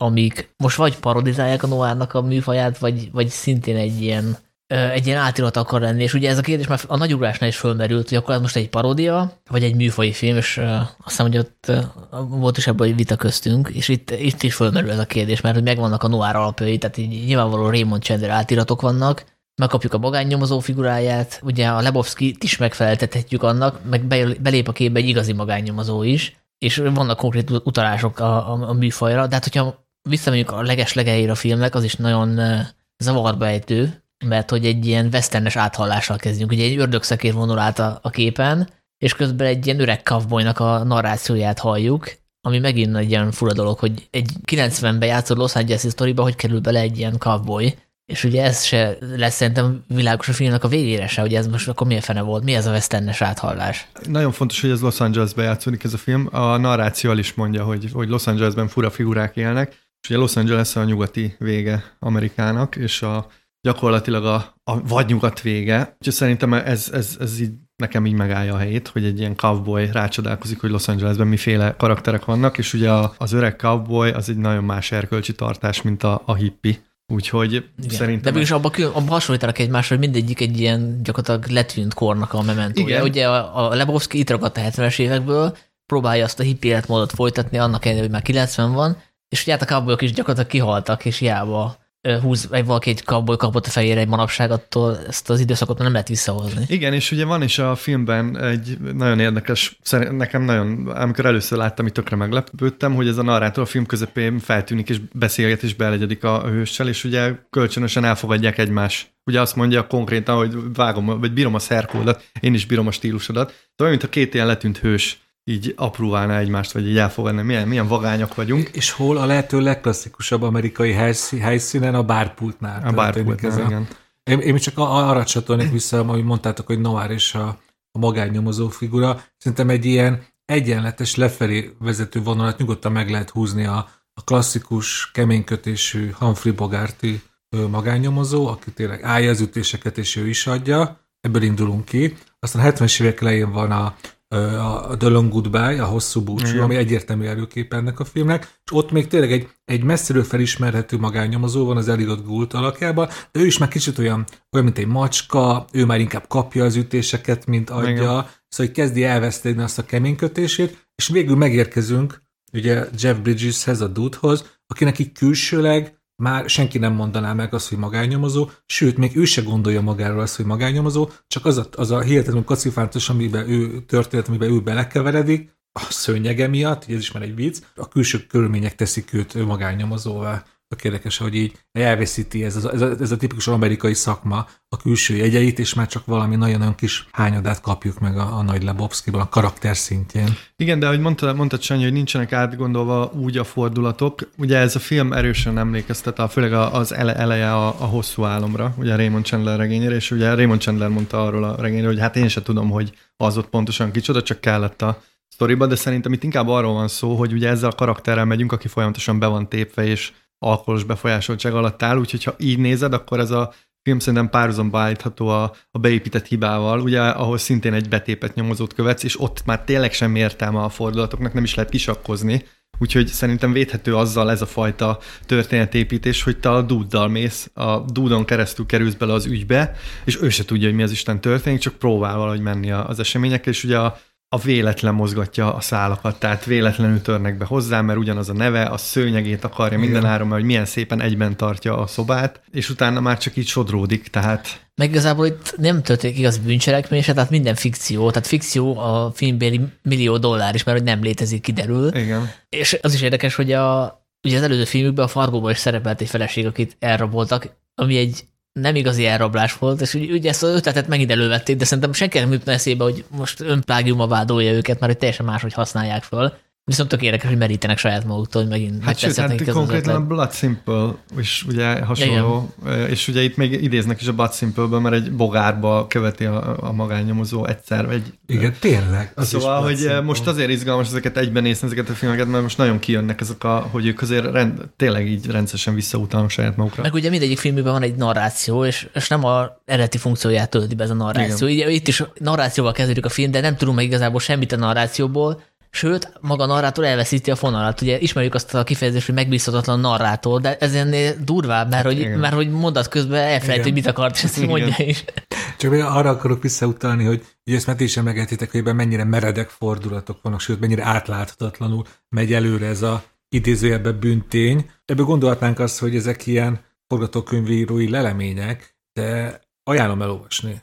Ennek tényleg nagyon érdekes a Wikipedia oldala a Nagy Lebowskinak, mert én, egyre tágra nyíltabb szemmel olvastam, hogy ebből mennyi a valóságból van így összesakkozva. Csak egy példát akarok mondani, hogy az például, hogy a ellopott, összepisált kocsiban megtalált középiskolás dolgozat, az én biztos voltam benne, hogy ezt csak a Koenék találhatnak ki ilyet, és valójában ez tényleg megtörtént egy barátjukkal, és így emelték át, hogy na, ez egy jó dolog, ezt majd fel fogjuk használni. És még nagyon sok minden ilyen van a filmben. Karaktereket, ö, ö, ismert személyekről mintázta. Ba- Szóval Hát a főszereplőt is ugye egy Jeff Dowd nevű producer ihlette, a- aki szintén szerette például a White russian ezek egyrészt nagyon jó anekdoták, másrészt szerintem azt is ki lehet olvasni, hogy, hogy szeretjük úgy nézni a, a Coen filmeket, hogy, hogy, hogy az ő furcsa észjárásuk, de valójában a Nagy Lebowski is sokkal közel van a valósághoz, mint ahogy az ember elsőre gondolná. Hogy ez, ez tényleg nem csak két elvadult elmesszüleménye, hanem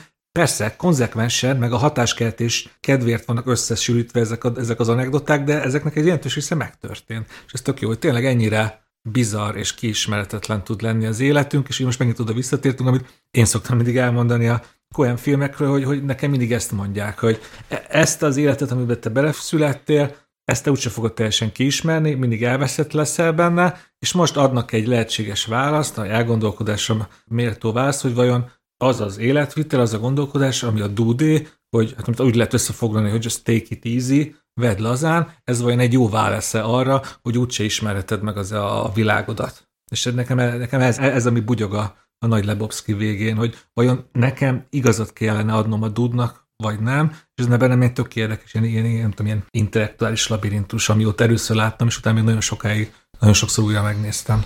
Vagy hát miben lehetnek igazat adni, mert hogy azt látjuk, hogy ő igazából egy passzív karakter, tehát hogy nem egy tipikus hős, akinek vannak önálló gondolatai, mindig azt csinálja, amit mondanak neki. Egy-két ilyen, ilyen apróságban felfedezhető ilyen önállóság, amikor például rájön, hogy az egész ügy egy ilyen átverés, hogy magát rabolt el nő, de igazából mondják neki, hogy akkor gyere ide, ülj be ebbe a kocsiba, oda Igen, megy, tehát hogy igen. abszolút egy ilyen passzív figura, és amikor, amikor így És mégis tömegek szeretik és rajonganak. igen, de hogy, de ugye erre a film is reflektál, mert hogy amikor vannak ilyenek ilyen eredeti mondatai, azokról mindig kiderül, hogy ezt előzőleg hallotta valakit, és visszamondja. Például Nixon mond valami ilyes, milyen beszéd hangzik el a tévébe, hogy nem is tudom, hogy ezt a fajta agressziót, this, nem tudom, aggression will not stand, Igen. és azt így visszamondja a, a megbízójának, és, és csomószor fordul elő, hogy hogy fölvesz szivacsként egy-két ilyen mondatot kifejez, és azt így visszamondja. És saját gondolatait is sokszor képtelen befejezni, mondja, mondja, és akkor mindig, ja, you know, és akkor belekoltja a White versionbe, és akkor nem csak a, a, az nem érti, akivel szemben ül a kocsiban éppen, hanem mi nézők is, hogy ja, igen, a dude az ilyen. Hát igen, egy iszonyú passzív karakter, szóval az is izgalmas, hogy ő, elvileg ő egy ilyen bowling fanatikus, és a filmben nem bowlingozik egyszer sem. Tehát, Tényleg ő sose gurít? nem. Basszus, Ugye az állam jelenetben majdnem egyszer gurít, de ennyi, tehát hogy ő általában ott ül és sörözget, de gondolom gurít valamikor, csak hát A, a passzivitásra én csak szerintem egy, egy nagyon fontos példa van a passzivitásáról. Az egész történetet ugye az ellopott szőnyeg indítja be. És az, hogy ő elkezd nyomozni, azért, hogy ő visszakapja az el, ellopott szőnyegét, valójában az se az neki jut először eszébe, hanem a haverja, Igen, a volt, Vietnám, igen. Vietnám háborús veterán, konkrétan így beleerőszakolja abba, hogy nem, az a szőnyeg az ér valamit, ugye a homokba meg kell rajzolni a vonalat, ugye nyilván katonai Igen, példát hoz, igen. neked el kell menni a szőnyegért. És ezért indul a dude az egész nyomozásra, mert konkrétan így belelökik ebbe az egészbe. Ő valójában az elején, hogyha hagynák, ő tovább bowlingozna, és elfogadná, hogy nincs többé szőnyeg. Igen, zseniális poén, hogy gyakorlatilag az egész film abból jön létre, hogy lehugyozzák a szőnyegét. Mert az, hogy megverik, vagy belenyomják a fejét a WC-be, az nem elég kiinduló pont, az kell, hogy lehugyozzák a szőnyegét. hát mert nagyon jól egyben tartotta a szobát. Igen. Igen, zseniális. És ugye ahogy a ugye Lebowski 70-es évből visszamaradt figura, aki nem hajlandó változni, és ezt a hippi életmódot tolja, ugyanúgy a John Goodman figurája is benne ragadt a múltba, ugye ez a vietnámi háborús trauma, és ugye ebben a szempontból az egy tök izgalmas húzás, hogy ezt a két figurát egymás mellé rendelik, mert valóságban szerintem ilyen barátság nem köttetne egy ilyen kvázi hippi, meg egy ilyen militáns figura közt. Egyébként itt is van egy ilyen pici csavar, hogy azért annyira nem egyértelműen ö, ö, ilyen szélsőjobbos csávó, mert például van egy ilyen rész, amikor arról beszélnek, hogy ö, azt hiszem, aztán Dude, mondja azt, hogy Chinaman, és, és, akkor, és akkor kiavítja, hogy ez nem politikai a korrekt fogalom, érted? A, a, a vietnámi megszállott ilyen háborúmániás, akinek gondolom, nem tudom, amerikai zászlókkal van kitapítázva szobája, ő tesz egy ilyen megjegyzés, hogy ez, ez így nem, szép, nem szép dolog Chinaman mondani. Hát bonyolultabb vagyok mi emberek annál. Hogy... Igen. És a másik, hogy, hogy hogy, ez, hogy miről szól számomra ez a film, ez, ez a barátságról, mert Abszolút, nekem, ha, ha van valami igazán szép ebbe a filmbe, az, amit te mondtál, hogy egy militáns vietnámi veterán és egy kormányzati épületeket elfoglaló, már a 70-es évek elején hippi, egy ilyen tényleg egy, egy nagyon beteges és elfajzott, de mégiscsak egy barátságot, barátságot ápol egymással, és látszik, hogy, hogy, hogy ő, egymásnak ők a legfontosabbak az életben, és egymásra támaszkodnak. És ugye a, még van egy nagyon érdekes barátság a filmben, a, a Don, Donnie karaktere, akit állandóan lekussoltat ez a vietnámi veterán, ugye ez a visszatérő poén, de amikor e, ugye a parkolóban összetűznek a nihilistákkal, akkor azért így kiáll, kiáll e, hogy megvédi. Tehát ott, ott azért kiderül, hogy hogy ez nem csak annyi, hogy hozzájuk csapódott és így lekussoltatják, hanem tényleg törődnek egymással. Igen, de az ő szerepe az annyira passzív, meg semmi, hogy születtek is ilyen teóriák, hogy ő lehet, hogy csak a Volternek a képzeletében létezik, mert hogy annyira nincsen önálló személyisége, hogy tényleg csak olyan információkat mond vissza, vagy kérdez vissza, amit a néző már tud. Uh-huh. Tehát hogy azt is el lehetne képzelni, hogy ő- a Walter ezt csak kitalálja ezt De a akkor figurát. egy kérdésre válaszol, hogy akkor kinek a hamvait szórják szét a film legvégén? Hát lehet azt úgy értelmezni, hogy a, a dude is tisztában van vele, hogy a haverja egy picit ilyen skizofrén, és hogy belemegy ebbe a játékba. És akkor elmennek egy temetkezési vállalkozóhoz, és vesznek hamvakat? Na jó, igen. Hát Szóval ez, én azt mondom, hogy nyilván minden értelmezésnek, egy semmilyen értelmezés nem szabad rögtön leseperni az asztalról, de ez nekem nagyon Hát hát gatag maga- lábakon áll. maga a Steve Buscemi is nyilatkozta, hogy amikor megkapta a forgatókönyvet, akkor nem nagyon értette, hogy most mi ez a karakter, és nem is akarta elválni, csak aztán végére ért a forgatókönyvnek, ugye meghal a figura, és akkor ott látta, hogy van egyfajta ív, de hogy addig igazából semmi izgalmas nem történik ezzel a figurával, csak ott van. És hogyha megnézzük, hogy milyen fontos szerepet kapott a Kornék korábbi filmjeiben, ugye a Fargóban, a Buscemi, vagy akár még csak a A Miller's Cross. Miller's Crossing-ban, akkor, akkor értette, hogy, hogy nem értette, hogy akkor most azért, azért hívtuk ebbe, ebbe, ebbe a filmbe, hogy ilyen ott ácsorogjak a háttérben. De figyelj, ez lehet ilyen gag, hogy a, mind a két előző filmben kurva sokat beszél, és akkor itt meg gyakorlatilag ilyen, mint egy ilyen gyerek. Tehát, hogy né, néha így bekérdez valamit, mint akinek fogalma sincs. Hát meg mit mondjon szegény Francis McDormand, aki a Fargóban ugye megkapta a főszerepet, az egyik kornak a felesége, és a Lebowskiban még csak nem is hívták. Akkor ez az első filmben nem szerepelt. Na, Azt hiszem, igen. Hoppá, ez egy jó kis trivia, ezt nem is olvastam eddig sehol. Hát és igen, ezt most Lehet, hogy szerepel benne azért. Lehet, hogy valami hang. igen, Nem igen, tudjuk. igen, igen, igen. Meg kell nézni. Igen. És hát ugye még lehetne sorolni a végtelenségig az epizódistákat, ugye kezdve a John Turturról valaki. De... És igazából kettő darab jelenete van, és, és, és utána nyilatkozta, hogy neki is ez volt az egyik kedvenc szerepe, és a Kornék megengedik neki, hogy találjon ki dolgokat. Tehát az, hogy ő polírozza a golyóit,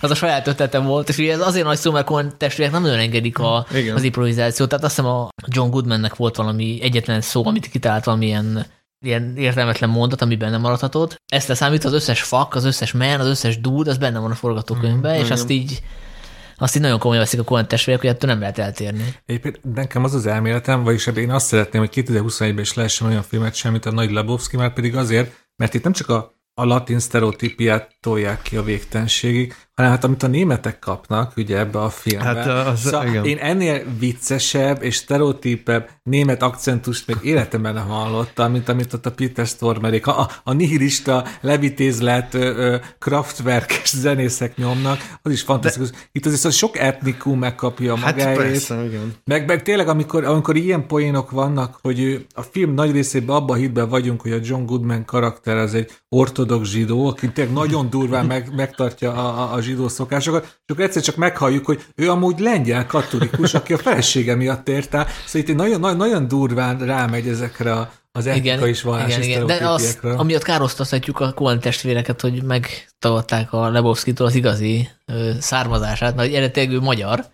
Mesélj csak! Igen? Dire, nem tudtátok? Én nem. Pedig azt hittem, ezt mindenki ismer ezt a triviát, hogy a Nem. forgatókönyv első változatában benne volt, hogy megmagyarázták, hogy neki miért van igazából pénze, mert ugye látjuk, hogy a, az albéletet nem tudja kifizetni, illetve jön a... Hát meg unemployed, hogy nincs Igen, igen, de, de azért mégiscsak van egy lakása, Ja, ja. tud white venni, hogy honnan van a pénze, és az volt a, a sztori, hogy ő a Rubik kocka egyik megalkotója, és ebből van a pénze. Hoppá! Tehát nincs kimondva, hogy ő magyar, de hát hogyha Rubik kockát ő alkotta meg, akkor igen, és aztán egy Joel Cohen ezt kihúzta ezt a, ezt a háttérsztorit a, Wow, én ezt nem tudtam, azt jó, Akkor azért írt csekket a tejre, mert hogy van, van valami. De egyébként, a, amit én nagyon szeretek a Koenékbe, hogy mennyire aprólékosan kitalálják, csak visszatérve erre mondom, hogy minden fakot van, hogy tehát ez, hogy a nihilisták egy ilyen mellékkarakterek, és megcsinálták a lemezborítójukat, amit kivesz és megnéz, és rohadt vicces maga a lemezborító is, ezek a, ezek a nagyon finom apróságok, ezek szerintem egészen zseniálisak. Tehát és ezt tényleg lehet sorolni, vagy egy Julian Moore, ő is egy kis mellékszereplő, de hogy például előadja azt az igazi, igazán ö, arrogáns, ellenszenves művészt, akinek minden mondatában van legalább két, nem tudom, latin meg ógörög eredetű szó, és ezen felül még úgy fest, ahogy. Hát meg azért a feminizmusnak is oda Ja, tesznek igen. egy kicsit. De hát ugyan, figyeljetek, a klasszikus amerikai nagyvállalkozóról, a businessmanről kiderül, hogy igazából a felesége pénzével, ugye az elején úgy látjuk a faszit, a másik Labovskit, hogy ül a tűznél, és akkor itt okoskodik, hogy hogy kell a bizniszt csinálni, és aztán kiderül egy fél mondatból, hogy az, az, a feleségének volt pénze. Tehát ő, ő egy ilyen kamugép. De ugyanígy például az- ez is milyen poén már, hogy ugye kitalálja Voltaire, hogy biztos nem mozgássérül, csak megjátsza, és Igen. aztán le, lepattintják a szőnyegre, szóval ezek szerintem Igen, nagyon... szóval imádom a Lebowski-t, mert is ilyen hosszú lista, hogy viccet csinál a- az avantgard feminista művészből, a, a, az amerikai self-made man eszményéből, nyugodtan lehet mondani, hogy az ortodox zsidókból, akik aztán szóval így lehet így, így, így sorolni, amik így egyenként akár még ilyen, így azért ez itt túlzás, de így egybe az egész, az már olyan, amikor emlékeztek, mit mondott Dirty Harry annó, hogy ő igazából mindenkit utál. Ez kicsit a, a. Lebowskiban is van egy ilyen, hogy ő mindenkiből egy kicsit viccet csinál. Azt hiszem, Joel Cohen nyilatkozta, hogy a Lebowski esetében a Los Angeles az olyan fontos háttér, mint a Fargo esetében a Minnesota. Tehát, hogy ez pont ugyanannyira Igen. egy ilyen Los Angeles film, mint amennyire a Fargo volt egy ilyen Minnesota film.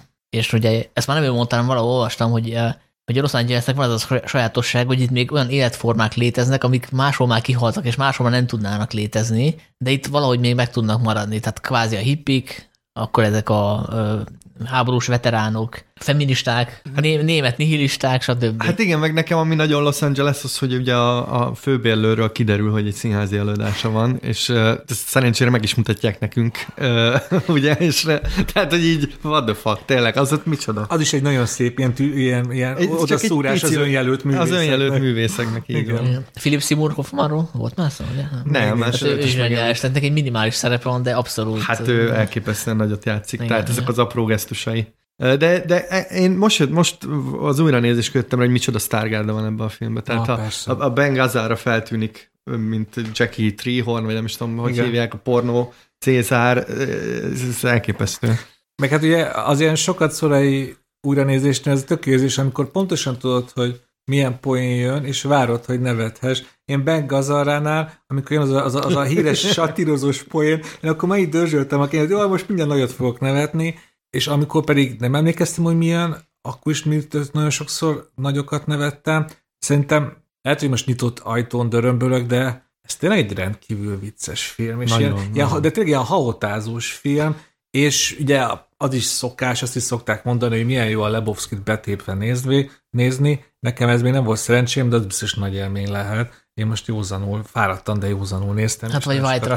Igen, Hát vagy White White Russian-ekkel. Russian-ekkel. Hát én meg arra jöttem rá, hogy csak hogy visszatérve arra, hogy mit lehet tanulni, vagy mit nem lehet tanulni. Igen, ez nagyon fontos, hogy van ebben Én, ö, filozófia, és nagyon sok. Én, ahogy öregszem, egyre jobban tudom értékelni ezt a, ezt a nagy lavovszkiságot. Most nem azt mondom, hogy ezt szeretném követni, és én hippiként végezni egy apartmanban, de hogy, de hogy ezt a fajta könnyed passzívitást, ezt szerintem érdemes eltanulni. Hát én ezt úgy fogalmaztam meg ide felemelet a villamoson, hogy igenis vannak élethelyzetek, amikor ez a take it easy, let it go, life goes on, majd próbálok amit magyarul is mondani. Ez a, ez a, rózsa ez, tövis nélkül. ez a, igen, szóval ez, ez, ez a vedd lazán, engedd el, ez igenis néha ez a legjobb tanács, csak én, amit a Lebowski-ban láttam, hogy ő minden élethelyzetre ezt alkalmazza, szerintem ez viszont azért egy veszélyes dolog. Szerint én inkább azt mondom, hogy néha hagyni kell a dolgokat a maguk útján, és nyitottnak maradni arra, hogy, hogy bejön valaki és elviszi a szőnyegedet. És szerintem ez egy olyan, ez, ebbe lehet filozófiát találni.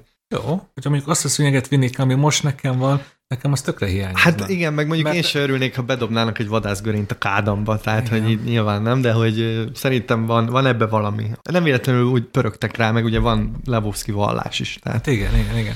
Csak az kicsit olyan, hogy még az olyan defetista, hogy hát bármi megtörténhet nekem, én elfogadom. nem, nem, nem úgy értem, hanem hogy, hogy nyitottnak maradhatsz, hogy bejönnek dolgok, amik kívül vannak a komfortzónán, és esetleg jó dolgok felé visznek. Ez szerintem ezt így az ember könnyen elfelejti néha, és nagyon megtervezi a saját életét, és nagyon, Ja, nagyon ö, be, megpróbálod optimalizálni az idődet és optimalizálni a feladataidat, mintha valami gép lennél. Szerintem a Lebowski az arra emlékeztet egy picit, hogy néha csak betörnek és elviszik a szőnyeged, és ez nem feltétlenül. Ja, akkor így egyetértünk, én, nekem tényleg az arányok a fontosak, hogy Persze, hát hogy, azért mondom, hogy én nem, sem akarom egy így... egész életet nem lehet így leírni. Igen, mert én sem tudom elkezdeni egy fürdőköpenybe leslattyogok a tejér a White Russian de ö, esetleg narancslér a vodkámba. A, a, amúgy én, én, én, most én, nekem az a meglepetés, hogy tök, több azonosságot is találtam John Goodman karakterével is köztem, mert bennem is van egy ilyen alapfokú vietnám mánia, hogy mindent a, a, ez, ezeken, a, Ja, igen. tényleg, ezeken a filmeken nőttem föl, amikor végre eljutottam Vietnámba, állandóan ezekre a helyszínekre jártam, de én szeretem képzelni azt, hogy valaki egész életében ott van, ott ragad a dzsungelbe Vietnámba. Én, aki ugye még meg sem születtem a háború idején, és csak azt tudom, hogy milyen háború Coppola, meg nem tudom, De Palma alapján, még én is néha ott ragadok a dzsungelben. És te is csak a námnak mondod Vietnám. Hát persze, Persze. meg, meg Vietcong Charlie. Charlie. Hát ez képest olyan teóriák is születtek, hogy esetleg nem is volt Vietnámban a Goodman karaktere. Nem Ja, hát ez simán kinézett Ja, belőle. persze, az igen, lehet, igen, igen, igen. Hát ami még érdekes, hogy én a Fargonál föltettem, hogy ez elsősorban egy komédia, de talán a Nagy Lebowski az első olyan Coen film. Ah, ez hülyeség, hát az Arizona ördögfőkák is az volt. De én értem, amire gondolsz, ez, ez Na egy jó, ilyen mindegy. könnyedebb. Hát könnyere persze, tehát hogy Tehát azért a- az Arizona ördögfiók az azt szerintem inkább egy szatíra. Igen, hát ugye itt az is benne van, hogy hogy olyan nagyon durva dolgok nem történnek, hiszen emberrablás nincs is. Ugye az történik, hogy elmegy a, a Lebowski felesége, és elfelejt szólni, hogy ő elutazik egy pár hétre. Hát ami durva, ugye, hogy levágja a lábát a nihilistáknak a barátnője, vagy a, bocsánat, a lábúját, és ugye Doni meghal. De hogyha meg nem létezik Doni, akkor igazából annyi történt, hogy levágta valaki a lábúját. Igen, de hát amúgy is rossz volt a szíve, úgyhogy Ja. lehet, hogy máshogy is meghalt volna. Illetve hát még az, az durva, hogy a, a Walter elveszti az a, a, a koszos alsógatyáit, azt ugye nem kapja. Igen, igen, igen, igen. Na jó, kedvenc Duma a filmből. Hát nekem ez a, hogy, hogy, hogy van az angolul, ez a nagyon jól egyben tartotta a szobát. Tied the room together. Igen. Szerintem ez, ez, ez nagyon jó. Tehát ezt így bármire mondhatod, és szerintem ez egy nagyon vicces kifejezés, hogy tied. Nekem meg az, amikor az ágyban Julian Moore megkérdezi a dúdot, hogy, hogy így kikapcsolódásként mit csinál, és akkor azt mondja, recreation, vagy what do you do for recreation? Most csak angolul fogom, és angolul néztem újra, bocsánat, hogy bowling, driving around, and the occasional acid flashback. ez, én ezen mindig teljesen ki vagyok, és duma, bárcsak én is, szóval egyik életcélom, vagy van ugye, ezek a dudrajongók, hogy ők is szeretnek az életben mindig úgy reagálni, hogy a dúd. Egyszer szeretnék egy ilyen választ adni. Hát nekem az, hogy you don't fuck with the Jesus. Hát igen, az, az- Egyébként az a, az a kis bit, azt szerintem, hogyha majd egyszer nézzétek meg így külön, arról lehetne egy ilyen külön, hogy van felplánozva, és milyen zeneválasztás van. Szóval az, hogy a Hotel California Gypsy King-es Gypsy. King-es verziója, és utána kiderül, hogy utálja az Eagles-t, ez, ez, ez, ezek, a, tehát ezek az oda-vissza utoló poénok, amik a harmadik nézésre esnek le, ezek, ez, szerintem ezek miatt lehet imádni. Tényleg csak a legyen, már a főcím, amikor egy lassítva látjuk a bowlingozó embereket, akik tényleg is sorban állva dobálják a golyókat, és kurva jó zenére, amit sosem fog tudom is fejből tudni.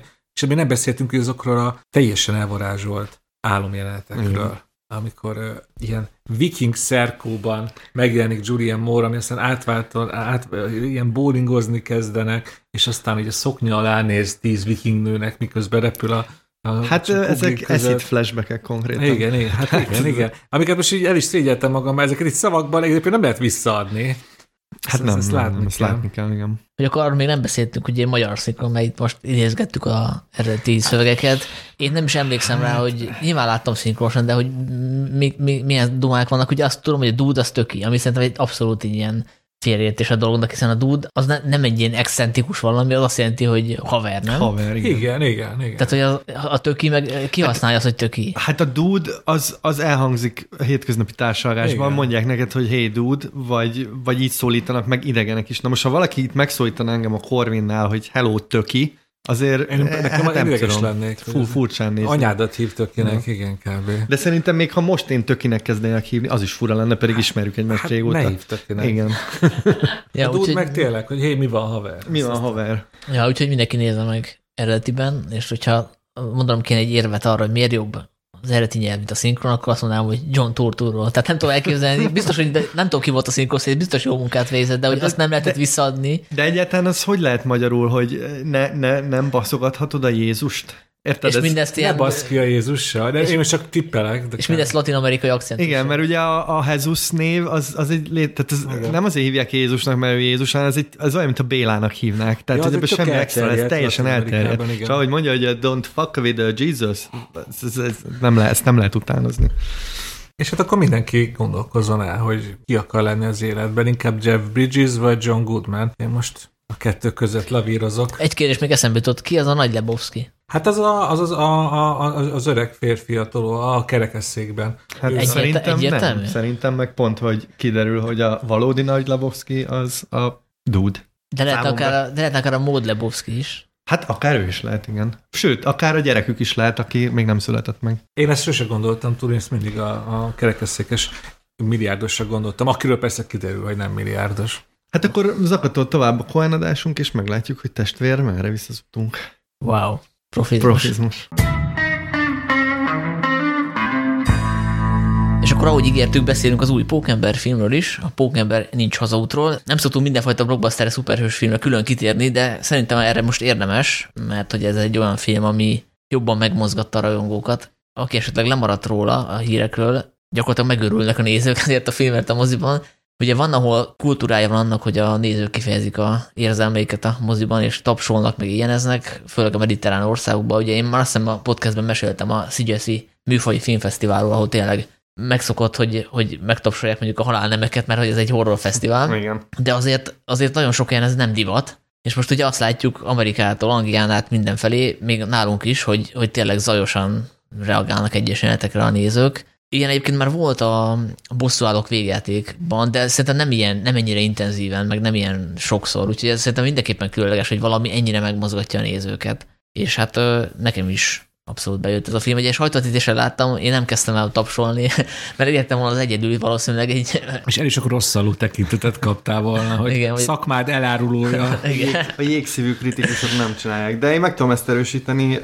Tegnap dél, dél hát ilyen matiné előadásra mentem a West Endbe, és ugye elfejtettem, hogy már téli szünet van, és elképesztő fürtökben lógtak a tinédzserek. A, nagyon együtt éltek a filmmel, különösen azok a crowd pleaser, vagy hogy mondják, ilyen közönség simogatásoknál, ahol ugye előjönnek olyan dolgok, amikért tényleg meg lehet őrülni, és volt hangos éjjelzés, taps és húházás, és egyébként majd erre kitérhetünk, hogy hol nem volt, és ez nekem tök érdekes volt. És spoileresek leszünk, csak mondom. Ö, akkor most hadd csatlakozzak rá Zolira, én is ö, napközben, allé, kamaszokkal teri moziterem, és egy, mellettem egy olyan ilyen kis kamasztársaság ült, ahol az egyik lány, szerintem ilyen hardcore Tom Holland rajongó volt, mert még el se kezdődött a film, csak az Uncharted-nak ment az előzetese, aminek szintén Tom a Tom Holland. Holland a főszereplője, és szerintem a barátainak ezt egy kicsit azért túljátszotta a rajongását, de így ilyen nyújtott kézzel elkezdett kapkodni, meg huhogni a képernyő felé, vagy a vászon felé, mindig, amikor a Tom Holland ö, feltűnt a vásznon. Hát ahogy te a Florence Pugh-ra szoktál, Gergő. Nem szoktam kapkodni a vászon után, amikor Florence Pugh ö, ott van, csak így magamban el, el, elmormolok egy ilyen sóhajt, egy ilyen vágyakozó sóhajt, igen, zárójel bezárva, szóval ez nagyon vicces volt, nagyon vicces volt látni, hogy, hogy, hogy milyen ez az igazi őszinte kamaszos rajongás.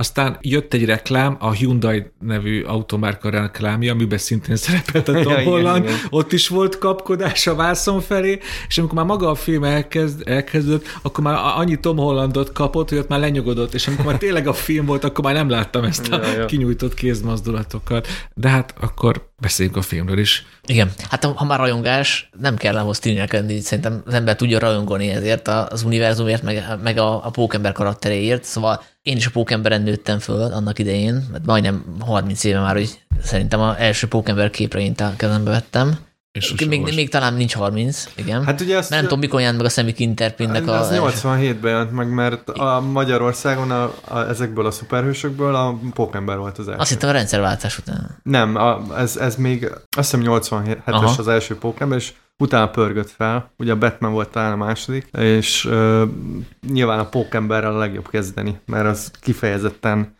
Kamaszoknak, kamaszoknak készül. Igen, igen, igen. És ugye hát nem véletlenül hívják Friendly Neighbor, vagy nem is tudom mi ennek a magyar, hogy a barátságos ö, Hát igen, barátságos pók. környékbeli pókember, mert hogy ő sokkal kisebb léptékben, nem tudom, szuperhősködik. Az, azért erre most a Marvel már jó rá Na jó, mert most már a Marvel franchise-ban vagyunk, de ahhoz képest még ez még mindig, még a Marvelen belül azért még mindig ez a, ez a kisebb léptékűség, ami szerintem jól áll. a- Hát, hogyha ez a kisebb léptésség, akkor léptésség, na, már kicsit tudom mondani, annyira kis Hát figyelj, léptékű. Dénes, most leszámítva, hogy így az univerzum meg akar semmisülni, mint minden Marvel filmben, Leszá, azért, leszámítva, ha igen. ezt hát- így félreteszed, azért itt mégiscsak New Yorkban vagyunk, és megfogható főgonoszok jönnek. Ugye én ezt mindig mantrázom a Marvel filmekkel kapcsolatban, hogy én nagyon utálom azt, hogy jön valami hiperisten, aki mindent tud, és akkor ő a, az egész univerzumot el akarja pusztítani. Itt, itt most relatíve azért kisebb a tét, és de Marvel szinten értem. Te, De jó, de térjünk vissza a nosztalgiához, szóval, hogy, nosztalgia. hogy tényleg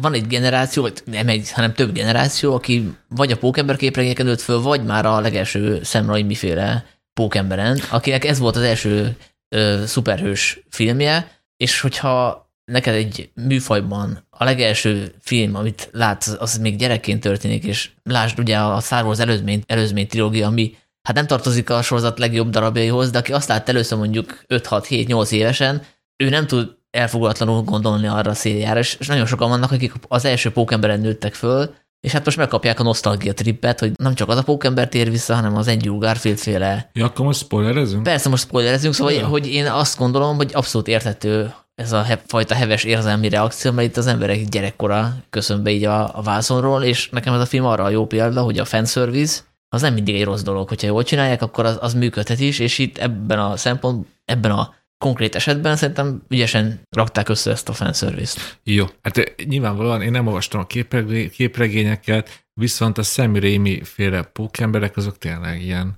hát ilyen nagy, nagy, nagy, nagy filmjei voltak a A kamaszkoromnak. harmadik rész is? Nem, nyilvánvalóan csak az első kettő, de úgy, úgy, úgy tényleg, hogy mind a kettőnél emlékszem, hogy mikor és hol láttam őket először moziba, ami nálam nagy szó, mert ezeket én mindig elfelejtem, de az első rész is megvan, a második is, és azt ezeket nagyon-nagyon sokszor megnéztem, és tényleg az egész Mary Jane, hogy akkor most én szeretem-e őt, most felfedjem-e, ez nekem mindig nagyon-nagyon fontos volt az, az egész kapcsolat. És most, hogy jött ez a fanservice, én azt éreztem, hogy ez így a Toby Maguire esetében, hogy ez nagyon-nagyon erőltetett volt, mert me- láttam a Toby Maguire-t, hogy ott ilyen félálomban ott áldogál a többi szereplő közül, és tényleg szinte rá volt írva az arcára, hogy ezt most a pénzért csinálom. Ah, Én, én, én, én, én, én, nem éreztem a Toby Maguire-én azt a nagy lelkesedést, hogy úristen, én most megint pókember lehetek, és most én a rajongóknak okozhatok pár szép pillanatot. Én azt éreztem, amikor láttam a Toby Maguire-t, hogy hát igen, az a két első, az első meg a második rész, az tök jó volt, és azokat most szív- szív- szívesen újra nézném. De, hogy legyek teljesen ilyen begyöpesedett vénember, aki minden jót így, így elássa a föld mélyére, az Andrew Garfieldnál viszont nagyon éreztem ezt a lelkesedést, hogy úristen, én megint pókember vagyok, mert ugye kb. tőle elvették ezt a szerepet, ott volt ilyen kis susmus, és hogy végre megint mászhat a falom, meg eljátszhatja ezt a túlkoros kamaszt, szóval nekem ez egy ilyen félig tele, félig üres pohár volt, és na, na, szóval nagyon szürreális volt egy, egymás mellett látni az Andrew Garfieldot, meg a Toby Maguire-t, és érezni ezt a két külön Szerintem- minőséget. A két, illetve három pókember az egy három generációs, ez érződik is. Tehát nyilvánvalóan a Toby Maguire, aki, akinek rá van írva az arcára, hogy ő már nem kamasz, tehát ő már nem tudom, 48 éves, hogy ő már nem tud annyira lelkesedni, tehát az ő pókembere eleve, vagy ő Peter Parker eleve egy érettebb, picit kiábrándultabb, fásultabb, szerintem ez egy tudatos, illetve nem tudom, megfigyeltétek-e, de hogy valamiért őt mindig úgy fényképezték, hogy, illetve hogy világították, hogy előnytelenebb igen, volt. igen, igen. Én is arra jutottam, amire te, hogy ugye, hogyha, hogyha ezt így logikusan tovább gondolod, mármint hogyha lehet logikusan tovább gondolni multi-univerzumból előpattanó pók, pókcsípéssel mutálódott szuperősöket, szóval hogy ő elvileg már megöregedett az ő univerzumában, és ugye családi tragédia meg minden, és belefásult a, a izébe, és abban az univerzumban nincsen bosszúállók sem, meg semmi. Tehát, hogy ő New Yorkba ott szerencsétlenkedik továbbra is, megrekedt a karrierje, érted, nehéz a kamaszt tolni 45 évesen, szerintem ez belefért, én nem éreztem ebbe ezt a fajta. Ő amúgy is egy ilyen málészájú karakter. Igen. Tehát, De itt most egymáson lehet tenni a pókembereket, illetve a színészeket, és szerintem egy, egyaránt kiderült, hogy a Garfield a legjobb színész, talán meg a legkarizmatikusabb Igen. is. Egyetértek. Ez tök jó volt így látni, hogy ez is nagyon vicces, hogy, hogy messze nem az ő filmjei a legjobb pókember filmek, hogy azt közé tőlem, hogy melyik a legjobb pókember, akkor én most, én, én, én most bizonyosodtam meg arra, hogy egy, egyértelmű. hát egyébként úgy is fel lehet fogni, én azt éreztem rajta, hogy nagyon örömből tolja ezt az egészet, és lehet, hogy ez egy, egyfajta bosszú volt, hogy elvettétek, akkor megmutatom, hogy én vagyok a kurva, és na most már ez a hajó elment, srácok. De hát persze nyilván nem erről van szó, de hát ő egy, amúgy is én nagyon bírom. Hát nem a stúdió vette, hanem nem hozta azokat a számokat. Hát Tehát, igen, igen, igen. igen. Na, Zoli, te is nyilatkozzál, neked hogy tetszett? Nek, én veled vagyok, Sanyi, nagyon élveztem, pedig én már nagyon meguntam a Marvelt, meg, meg mindig itt ekézem, de most éreztem azt, hogy ez a fajta Marvel, ez, ez az, amit én tudok szeretni, mert hogy ez egy ilyen teljesen ilyen öröm, öröm, örömfilm volt, tehát a, a, az elején talán nehezen indult, de alapvetően tetszett ez az egész ö, ötlet, hogy ahogy, a karakterekkel viccelődtek, ahogy a gonosz, például nekem mindig ez a gonosz, ezen lovagolok, hogy, hogy itt végre karizmatikus gonoszokat kaptunk. Oké, okay, hogy ezek újra hasznosított gonoszok, de hát eh, egy, egy William Defoe-t én bármikor megnézek. És neki a- nem is kell maszk, tehát ő alapban egy gonosz manó. Meg azért tegyük, hogy az Alfred Molina és a Jamie Foxx. Igen, köszönöm a segítséget, ők is ezért kitettek magukért. Ja, szóval ők abszolút. hárman tényleg, tényleg na, na, na, na, nagyon jó. Ők, ők is élvezték, ha visszatérhetünk ehhez a vonalhoz. Láttam rajtuk, hogy, hogy tetszett nekik az egész bolondozás, meg gondolom nekik ez ilyen bolondozás. Igen, meg ugye itt az elvárásainkra rácáfoltam, mert szerintem sokan gondolták azt, hogy itt most az fog történni, hogy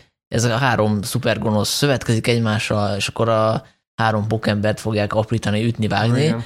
És ugye itt van egy csavar, hogy nem, mert hogy a, a Tom Holland, ő annyira Csak naív, annyi, bocsánat, közben, hogy azért van ilyen jelenet Hát a, is, a fináléba persze, de hogy addig azért azt, azt nem látta senki jönni, hogy ők majd egy közösen egy apartmanba fognak ott egymásra viccelődni, meg ott kísérletezgetni, tehát hogy egyfajta ilyen body movie-vá átmegy a sztori, illetve hogy lesz egy ilyen őrült ötlete a Tom Holland pókemberének, hogy próbáljuk őket megjavítani, és én konkrétan egy haragudtam rá, hogy ennyire hogy lett valaki istentelenül naív, hogy ennyire, mert ugye eleinte még felé is értettem, mert azt mondta, hogy meg akarom javítani, akkor arra gondoltam, hogy a, az ő, őket technikailag, hogy mert kiderült például az Octopusról, hogy ő már nagyon elavult technikát használ, tehát gyakorlatilag a, a pókember a, egy ilyen wifi kapcsolattal le tudta választani róla a csápokat, szóval azt hittem, hogy meg fogja őket javítani, visszaküldi a saját világukba, hogy győzzék le az ottani pókembert, vagy mi a fene, és aztán kiderült, hogy persze nem erről van szó, de ettől függetlenül ez egy ilyen kamaszos naivitás, amit csinál az a pókember. Hát Persze, de nekem pont ez, ezért tetszett, mert a- az egész sztori végre visszatér a, a pókembernek a, a lényegéhez. A pókember egy kamasz srác, akinek problémái vannak a gimiben, nem meri leszólítani a csajt,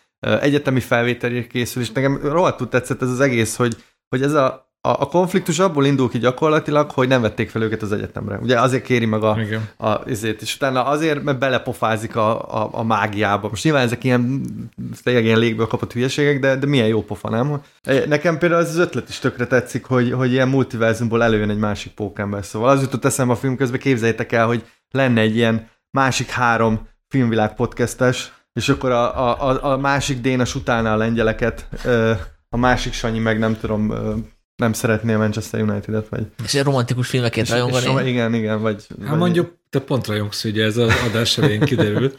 Szóval hogy az egész, egész Dénes itt nagyon húzgálod a szemed, de, Jó, de én már mindjárt azért helyre teszek de pár érted, ez egy, ez egy képregényfilm, egy szuperős film, és ez legyen könnyű, legyen, legyen ilyen, legyen ilyen vicces, és, nem, és ez persze fanservice, meg, meg simogatás, de, de én, én ezért ülök be, tehát Jó, szóval itt most beszélgettünk a filmesek, most nem látta a filmet, csak minket hallgat. Szerintem lehet egy olyan téveszméje, hogy ebben a filmben szinte végig van három pókember. A valóságban ez kb. a filmnek szerintem az id- játék időben az egy harmada, amikor mind a hárman a filmben vannak. jó. Előtte van egy elég hosszúra nyúló felvezetés, Igen, ezt ilyen említettem, hogy ez nem jó és, aztán, és amikor megoldódnak a dolgok, bár úgy értem, hogy a fő konfliktus, hogy a gonoszok oda kerülnek ahova, a jók oda kerülnek ahova, utána van még egy ilyen iszonyú brazil szappanopperába való lezárás jeleneteti jelenet után, én már vártam a végét, már jöttem volna tovább, és mindig jött még egy újabb jelenet. Már már ilyes voltál. Hát nem, nem, csak szeretem a jó lezárásokat, amikor itt takra ki vannak, hogy most vége van a konfliktusnak, akkor mehetek.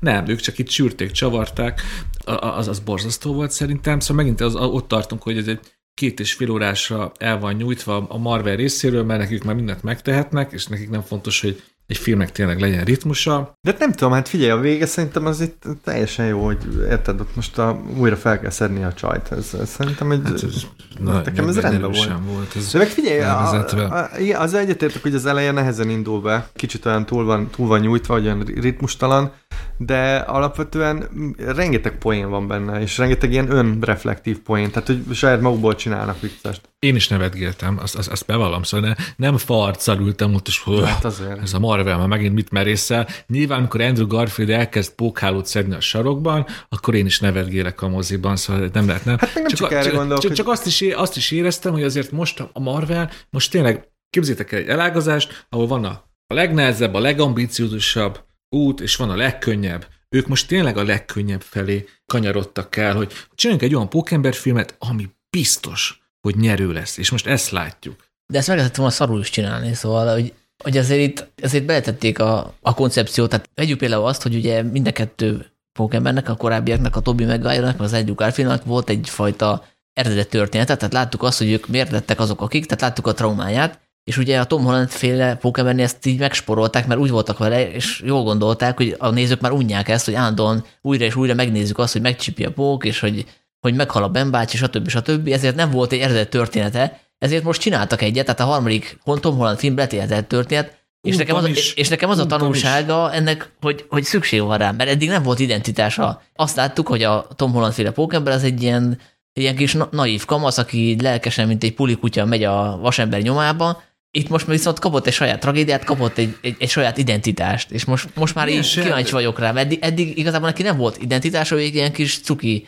izé volt pókember. Milyen saját identitás kapott? Elhangzott ugyanaz a tételmondat, ami a Sam Raimi Pokémon. Még csak egy új tételmondatot se tudtak Hát de- kitalálni. de ez a képregény- Bocsánat, csak hagyd fejezem be átvéve a Sanyi örökérvényű mondatát. Ez olyan, mintha most jönne még egy Star Wars trilógia, és abba elhangozna az, hogy nem, én vagyok az apád. Szóval ennyire nem. ennyire nem találnának ki semmit, és most megkapjuk ezt a, mi nagy, e- a nagy erővel nagy felelősség jár, vagy hogy De fordítjuk hát ezt ez a, ez, a, ez a mantra mondat, ez, a hasonlatodat, ez úgy lenne helyes, hogy a következő Star Warsban elhangzik, hogy az erő legyen veled. Hát. Igen. nyilván elhangzik, hogy az erő legyen veled, hát az a fontos.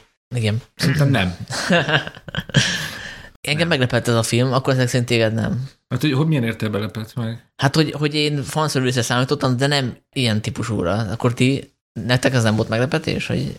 Ugye te, te lehet, hogy akkor láttad, amikor még nem jöttek be az első ilyen... Igen, hát a sajtóvetítésen. Igen, én, én azért számítottam erre, hogy ilyen lesz. Én attól féltem, hogy ugye nekem az is a bajom a marvel hogy már agyon keresztbe hivatkozza magát, és már tényleg ilyen érthetetlen szinten van néha. Itt szerencsére ez nem, nem volt. Tehát, hogy nyilván, nyilván voltak ilyen mindenféle poénok, amiket csak azért, aki ismeri a, a különféle karaktereket, de, de anélkül is szerintem lehetett élvezni. Igen. Ez, Hát ugye itt, itt meg van kötve a Marvel keze, tehát hogy itt azért se tud teljesen betagozódni a Marvel univerzumban, mert ugye ez a Sony-nak a Igen. karaktere, illetve hát nyilván a Marvelé csak a Sony megvette, és és egyelőre közösen készítik a Pókember filmeket, aztán van egy ilyen deal, hogy, hogy azt hiszem a Marvel 20%-ot vállal a büdzséből, és annyit is kap a haszonból, és nyilván nem tudnak akármit csinálni a karakterre, mert a Sony ragaszkodik hozzá, hogy ők csinálják tovább is a Pókember filmet, és nekik az éri meg, hogyha a Pókember a saját világában akciózik, és mondjuk nem a bosszúállók tagjaként. na hát akkor... Tehát ez a fajta kötöttség szerintem jót tesz a Marvelnek is, a Marvel kreatívjainak is, hogy nem tudnak bármit megcsinálni. Abszolút, ak- akkor ezt éreztem, én ezt nem tudtam, azt hittem, hogy már eladták, de, de pont ezt éreztem, hogy ez, ez szerencsére nem olyan marveles. Hát én azt mondtad, hogy igen, de azért szerintem, hogyha, vagy nem tudom, te lehet, hogy nem láttad az utóbbi na, De- Marvel, szóval- nagy Marvel filmeket, mert azok már annyira szét vannak csúszva, hogy amikor ezeket emlegetett, hogy nincs dramaturgia, meg, meg rossz a tempója, e- ez a film hidd el, hogy azokhoz képest ez, ez egy nagyon jó, penge. igen, mert, jó, akkor azt tegyük hozzá, csak hogy én most honnan érkezem. Én 2021-ben elég keményen lecsatlakoztam a Marvelről, és se azt a Shang-Chi és a 12 tűzgyűrű, vagy nem tudom mi a címe, nem láttam, se az örökkévalókat. A fekete özőjet megnéztem, azért mégiscsak magyar vagyok, ugye. És most a Solyomszem legnagyobb hazai magyar rajongóját hallani. Pont ezt akartam én is mondani. Igen, szóval annyira nem vagyok következetes, mert például a solyom szemet azt nagyon szeretem, ez egy gyors, csillagos megjegyzés, mert az olyan értelemben nem marveles, hogy tényleg New Yorkban játszódik, Hát, mint a eredetileg. nincs, nincs multiverzum, nincsenek hatalmas, nem tudom, plazmanyalábok, meg földön kívüliek, hanem emberi szereplők, emberi problémák, pizza, Vége kutya. van már? Nagyon jó, nagyon jó a Mert kérdés. szerintem most lesz biztos, mert ami... ma az utolsó részt még nem láttam, szóval lehet, hogy Na, abban majd... lesz a plazmanya láb szerintem. A fene gyereket láttad? Mit? Daredevil. Az, az mi az Akkor mar- tényleg ezt akkor értetted, hogy miért van ott egy vakügyvéd? Most miről A, beszél? po- a pókerben van egy, van, van egy vakügyvéd az elején, aki elkopja a téglát, amit bedobnak. Ja, ott például én biztos voltam benne, hogy ő lesz a főgonosz, és aztán ne- többször nem derült, Na, hát nem, nem, jött, nem jött igen. ki, és akkor mondom, jó, akkor el is elfelejtkeztek. Hát oké. tényleg, hogyha szereted ezeket a földhöz sztorikat, akkor a Daredevil-t nézd meg, az a Netflixre készült Marvel sorozat, még nem tudom, öt éve, és az a főszereplő, az a színész a főszereplő, akit látunk a... Aki a elkapja a téglát. igen, és ez volt a nagy, nagy ö, találgatás a rajongóknak, hogy ő vajon Ugye azt tudták, hogy lesz új Daredevil, de ugyanaz a színész játsza, és kiderült, hogy ugyanaz a Charlie Cox. Szóval, hogy ha szereted ezeket a földhöz ragadt sorozatokat, akkor neked az való. Tehát neked az be fog jönni. Első évad azt szerintem kurva jó. Az nagyon jó. Egyébként Kis- kis, kis a fő- ajánlom azt. Ki is a főgonosz, Zolja? Uh, az, Vincent Don- Donofrio? igen, igen, igen, igen. Mert ugye ez, És ez, és abban ez semmilyen Hell's- fantasztikus Hell's Kitchenben elem nincsen. és igazából bűn, bűnsztori. Igen, tehát, hogy nem is, csak, nem is csak arról van szó, hogy New Yorkba játszódik, hanem New Yorknak egy konkrét, Egy konkrét- eh, város részében. És egyébként ajánlom a képregényeket is, a, a John Landis féle, John Landis, most lehet, hogy rosszat mondtam. Mindegy, ezek nagyon jó képregények Jó. is. Ne, nem, nem az a tipikus szuperhős képregény, sőt, egyáltalán nem olyan. Nekem egy fontos kérdésem van a filmről, meg ugye a mai popkultúráról, mert ez egy központi kérdés a mai popkultúrában, hogy nektek mi a véleményetek Zendajáról a filmben? Hát érezni a kémiát közte és Tom Holland közt, úgyhogy szerintem az fontos. Tehát az előző Pókemberben is fontos volt, hogy az Emma Stone meg a Andrew Garfield közt meg legyen. Hát ő, ő nyilvánvalóan más. Én most újra néztem a, a legelső Pókembert, a Sam Raimi félét, és ott, ott szerintem a gyenge pont az pont a, az MJ, akit a uh, Kirsten Kirsten Dunst. Kirsten Dunst, Mi az, hogy gyenge pont a Kirsten Dunst? mert hogy ne, nem, nem elég erős női karakter, tehát hogy Ja, úgy? Oké. Okay. Igen, egyébként a leges legutolsó jelenet rontja el, de most nem menjünk bele, mert addig, addig az nem volt vele különösebb problémám. Szóval, hogy, hogy nyilvánvalóan az Endo az egy teljesen másfajta ö, Hát MG. MG. Flagma. Ja, igen. Igen. igen. Tökéletes. Én, én, én, én nekem egy, ilyen, ez ilyen szép magyarul, ilyen love-hate relationship van a Zendajával a Pókember filmekben, hogy néha nekem tökre tetszik az alakítás, az a vagánysága, néha meg azt látom, hogy igazából ez nem is egy alakítás, csak úgy van valahol ott. És így, Hát jó, de őt ezért, ezért megy most annyira, tehát ő egy jelenség. Tehát olyan, mint hogyha ilyen kétfajta karaktert egyesítene magába, ugye van a, a love interest, tehát a főösnek a szerelme, meg, meg van az a kis cserfes valaki, aki állandóan beszól, tehát az inkább az ilyen, ilyen buddy, tehát, Igen. és a kettő szerintem valahogy egyesíti. Ilyen értelemben biztos, hogy izgalmas és eltalált karakter, mert engem áldon egy ilyen kétségek közhagy, hogy én most ő bírom-e őt, vagy sem. És ez Hát ez egy eh, tipikusan 2021-es Hmm. női karakter. És hát, hogyha Tom Hollandért ennyien rajongónak adom, akkor Zendajának meg még ennyi rajongója van minimum. Ő, ők amúgy egy pár, hogy át, hát, hogy hát akarunk menni ilyen bulvárba. Igen. Szóval való életben is együtt szövegetik hálójukat. Jó, azt hiszem, most én kimaxoltam a, a rossz vicceket erre a Igen. podcastre. Én azt nem értem, hogy a J.K. Simmons által játszott John I. Jameson, akkor ő most ugyanaz, akit láttunk az első Pókember filmben, mert ő az egyetlen színész, aki már abban is benne volt. Ugye akkor ott, Igen, a, ott azt a hírharcsonának a főszerkesztőit, meg ilyen... Ugyanez. De ez is a Daily Bugle, ez ugyanaz a... Nem, hát ez a, egy külön blogja van most neki. Ugye De- van, vannak Amerikában ezek a... Hát ez egy olyan multiverzum, ahol ugyanaz a... Igen, de ugyan, ugyanaz a neve. Én ugyan hiszem, hogy az újságnak, vagy a blognak, vagy most nem tudom, hívjuk, nem tudom minek, annak ugyan, mindig ugyanaz a neve. Podcast. Daily Bugle, vagy mi, Bugle, szép magyarosan. Igen. Hogy akkor van rá esély, hogy egy, a többi univerzumban is filmvilágblog, és ugyanez történik. De vajon akkor most, hogyha, hogyha tényleg létezik a multiverzum, akkor most mindegyikben megvan ez a hármas, csak mondjuk néha nem tudom, három nő beszélget Hát és, lehet. és pókemberről, és arra vagy kíváncsi, vajon eltérőek is a különböző multiverzumban a véleményünk? A különböző Hát biztos, mert a filmek is mások akkor, nem? És a filmek is mások. Valószínűleg egy csomóba te imádod, és Be, be lehet őrülni. ebben ne gondolj bele sokat, mert Igen. beleülsz. Milyen lenne itt egy podcastek között ut- utazgatni, mint a Sliders-be annó, és akkor beülni különböző filmvilág podcastbe, és megnézni ugye, hogy mondjuk nem tudom, akkor mondjuk van mondjuk nem tudom, ezer univerzum, nyilván végtelen van, de most én ezeret mondok, és akkor mindegyik podcastbe kipróbálom, hogy a kémia vajon működik-e, és ha nem, akkor nyitok egy dimenziókaput, én aztán ezt megyek nem tovább. tudom, szerintem ezt ne pitcheld, mert uh, Hiszen ennél izgalmasabb dolgokat lehet használni a multiverzum közti utazás, mint egy podcastekben. Igen. De ha már arról van szó, hogy hogyan lehetne ezt az egészet folytatni, én nagyon remélem, hogy azért ennek nem lesz folytatása, tehát most nem, nem fog mondjuk az Andrew Garfield beulni a következő filmben, meg a nem tudom, a Emma, St- vagy, Emma, Emma, én úgy emlékszem, hogy Emma Stone meghalt. A, igen, igen, Igen. igen. Hát eszembe jutott. Igen, igen, igen. igen. Vagy mondjuk a Toby Maguire-t se akarom, ez milyen érdekes. de utána igen, ők is vagy nem? Már nem szerintem, Nem, nem, nem. de ők is akkoriban Két, két évig voltak együtt. Ja, ja. Meg vannak ilyen plegykák, hogy mit tudom, a Tobi Maguire is még esetleg föltűnhetne, de szerintem ezt így nem. Nem, ez nem, nem, pont, nem, igen, ezzel nem, pont nem, ez a baj, hogy ez így egyszer jó volt, de én is attól félek, hogy most, most nem csak az, ez egy dolog, hogy még a pókemberek feltűnnek újra, de meg ebbe annyi potenciál van, hogy hogy a Marvel tényleg megcsinálhat olyanokat, hogy, hogy ilyen mindenféle elmebeteg, ilyen visszatérések, meg átszövések. Igen. És sajnos én tartok tőle, hogy ez fog történni. Bocsánat, csak hogyha majd átszövések, meg a történelem ismétli önmagát, 2022-ben jön a Doctor Strange, az őrület multiverzumában című Marvel film, Nem voltál a stábista végéig, Dénes? aminek a rendezője Sam Raimi. Hoppá! Nem voltál a stábista végéig? Hát nyilván nem, egy két és fél órás film után, ahol kiskamaszok ö, ö, vihorásznak és ö, ö, beszélgetnek végig egy filmet, utána én nem várom meg a Inkább sztárst. hazamentél, tá- hogy elment egy, izé, egy termálfürdővel. Oké, Vagy nem, egy sakklubba, hogy végre a saját korosztályommal ki- kinyitottam a, a, a, a, a, a Süddeu- Népszabadság. ne, nem, mit, a Süddeutsche Zeitungot, és egy jó sakkpartival levezettem a feszültséget. De szerintem ezt a hallgatók között is lesz olyan, aki hozzám hasonlóan türelmetlen, és nem meg... Elmondjátok, hogy mi volt a fő, mi az a stábista utáni jelenet, vagy jelenetek? Hát ennek a filmnek, amit említettél, a tízere, egy egyperces tízere. Doctor Strange. És gondolom, gondolom az lesz, hogy Doctor Strange nem tudja ezt a meghassadt multiverzumot összeszálazni, és akkor jönnek majd a lények. Hát az derült csak ki, hogy a WandaVision-nel lesz kapcsolat, tehát a Wanda feltűnik, úgyhogy, de azt nézted azt a sorozatot, nem? Emlékszem rá. De az igen. már amúgy is volt, nem? A WandaVisionben is már volt ilyen belengetés. Hát hogy... igen, össze, itt most összekapcsolódott a kettő, illetve korábban is voltak ilyen plegykák, hogy ez a film picit uh, ilyen horror, horroros lesz, tehát hogy Hát, Sam Raimi a én nagyon szeretném, csak az a baj, hogy a Marvel olyan erős ilyen Igen. Kontroll gyakorol, hogy... És hát volt még egy ilyen. igen, a, a Venom, azt, A Venom, mert ugye az is Sony.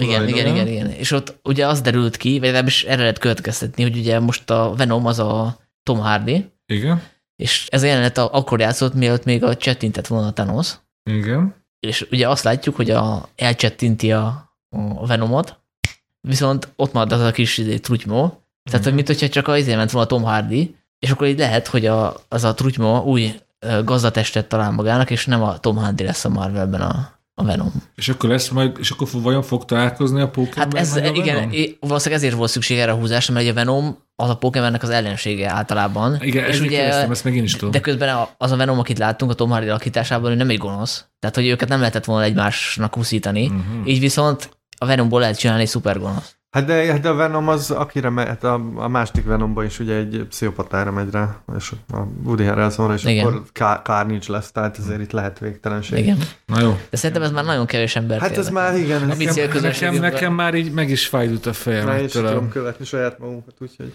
Zárjuk le a multiverzum kapuit, és a kulcsot ássuk el jó mélyre. És akkor a szokásos ajánló rovatunkkal zárjuk a műsort. Hát ha már szóba került a Sorrentino filmje, az Isten keze, akkor én a Diego Maradona című dokumentumfilmet ajánlom, ami Diego Maradonáról szól, meglepő módon. Azt sajnos nem tudom megmondani, hogy ez hol érhető, illetve nyilvánvalóan a világháló sötét zugaiból be lehet szerezni, de szerintem most nem streamelik sehol éppen. Hát ennek az a különlegessége, hogy előkerült több mint 500 órányi olyan képanyag, amit korábban nem átadott a publikum, ezek főleg ilyen, ilyen ö, saját rögzítésű anyagok, tehát amit a családja rögzített, illetve a, amikor a Nápolyban volt, akkor, akkor ö, vették föl, és ebben kvázi mint magánember látható, és ez a film kizárólag az ő nápolyi korszakára koncentrál, tehát hogy azt láthatjuk, hogy ő tényleg milyen fogadtatásban részesült, tehát gyakorlatilag tényleg istenként kezelték, és ugye beletekintettünk az ő problémáiba, drog problémáiba, és hogy hogyan sodródott bele a nápolyi mafiába, illetve a nápolyi mafia hogyan hálózta be őt előre kitervelt módon, úgyhogy iszonyú ö, személyes ö, hangvétel ennek a, a filmnek, és ö, szerintem ezt az is érvezheti, vagy annak is egy élmény, aki mondjuk nem szereti a focit, meg abszolút nem érdekli, vagy eddig nem érdekelte Maradona, mert, mert abszolút ö, ez egy emberi történet, és, és nagyon tanulságos, mert nem csak egy embernek a története, hanem egy, egy városnak a története. Tehát, hogy egy, egy város hogyan tud egyetlen emberre ilyenfajta elvárásokat helyezni. Engem meggyőztem, mert engem nem érdekel a foci sem Maradona, de ez jól hangzik. Ö, akkor én egy 50 éves, egy, egy pont 50 éves filmet ajánlok, amit á, most pótoltam az évforduló kapcsán. Ez egy ausztrál film, a Waking Fright, az a címe. Mm. És Minél meglepetés. igen, Dénes sem beszéltük, hogy valószínűleg ez a, a filmtörténet Szóval valószínűleg ez a film az, amiben a legtöbb sört isszák a filmtörténetben, mert ö, folyamatosan vedelnek, és a néző már fizikailag rosszul lesz. Tehát Ö, akkor ez a sörös filmek kerülő utakja. hát Nem, nem, nem. nem.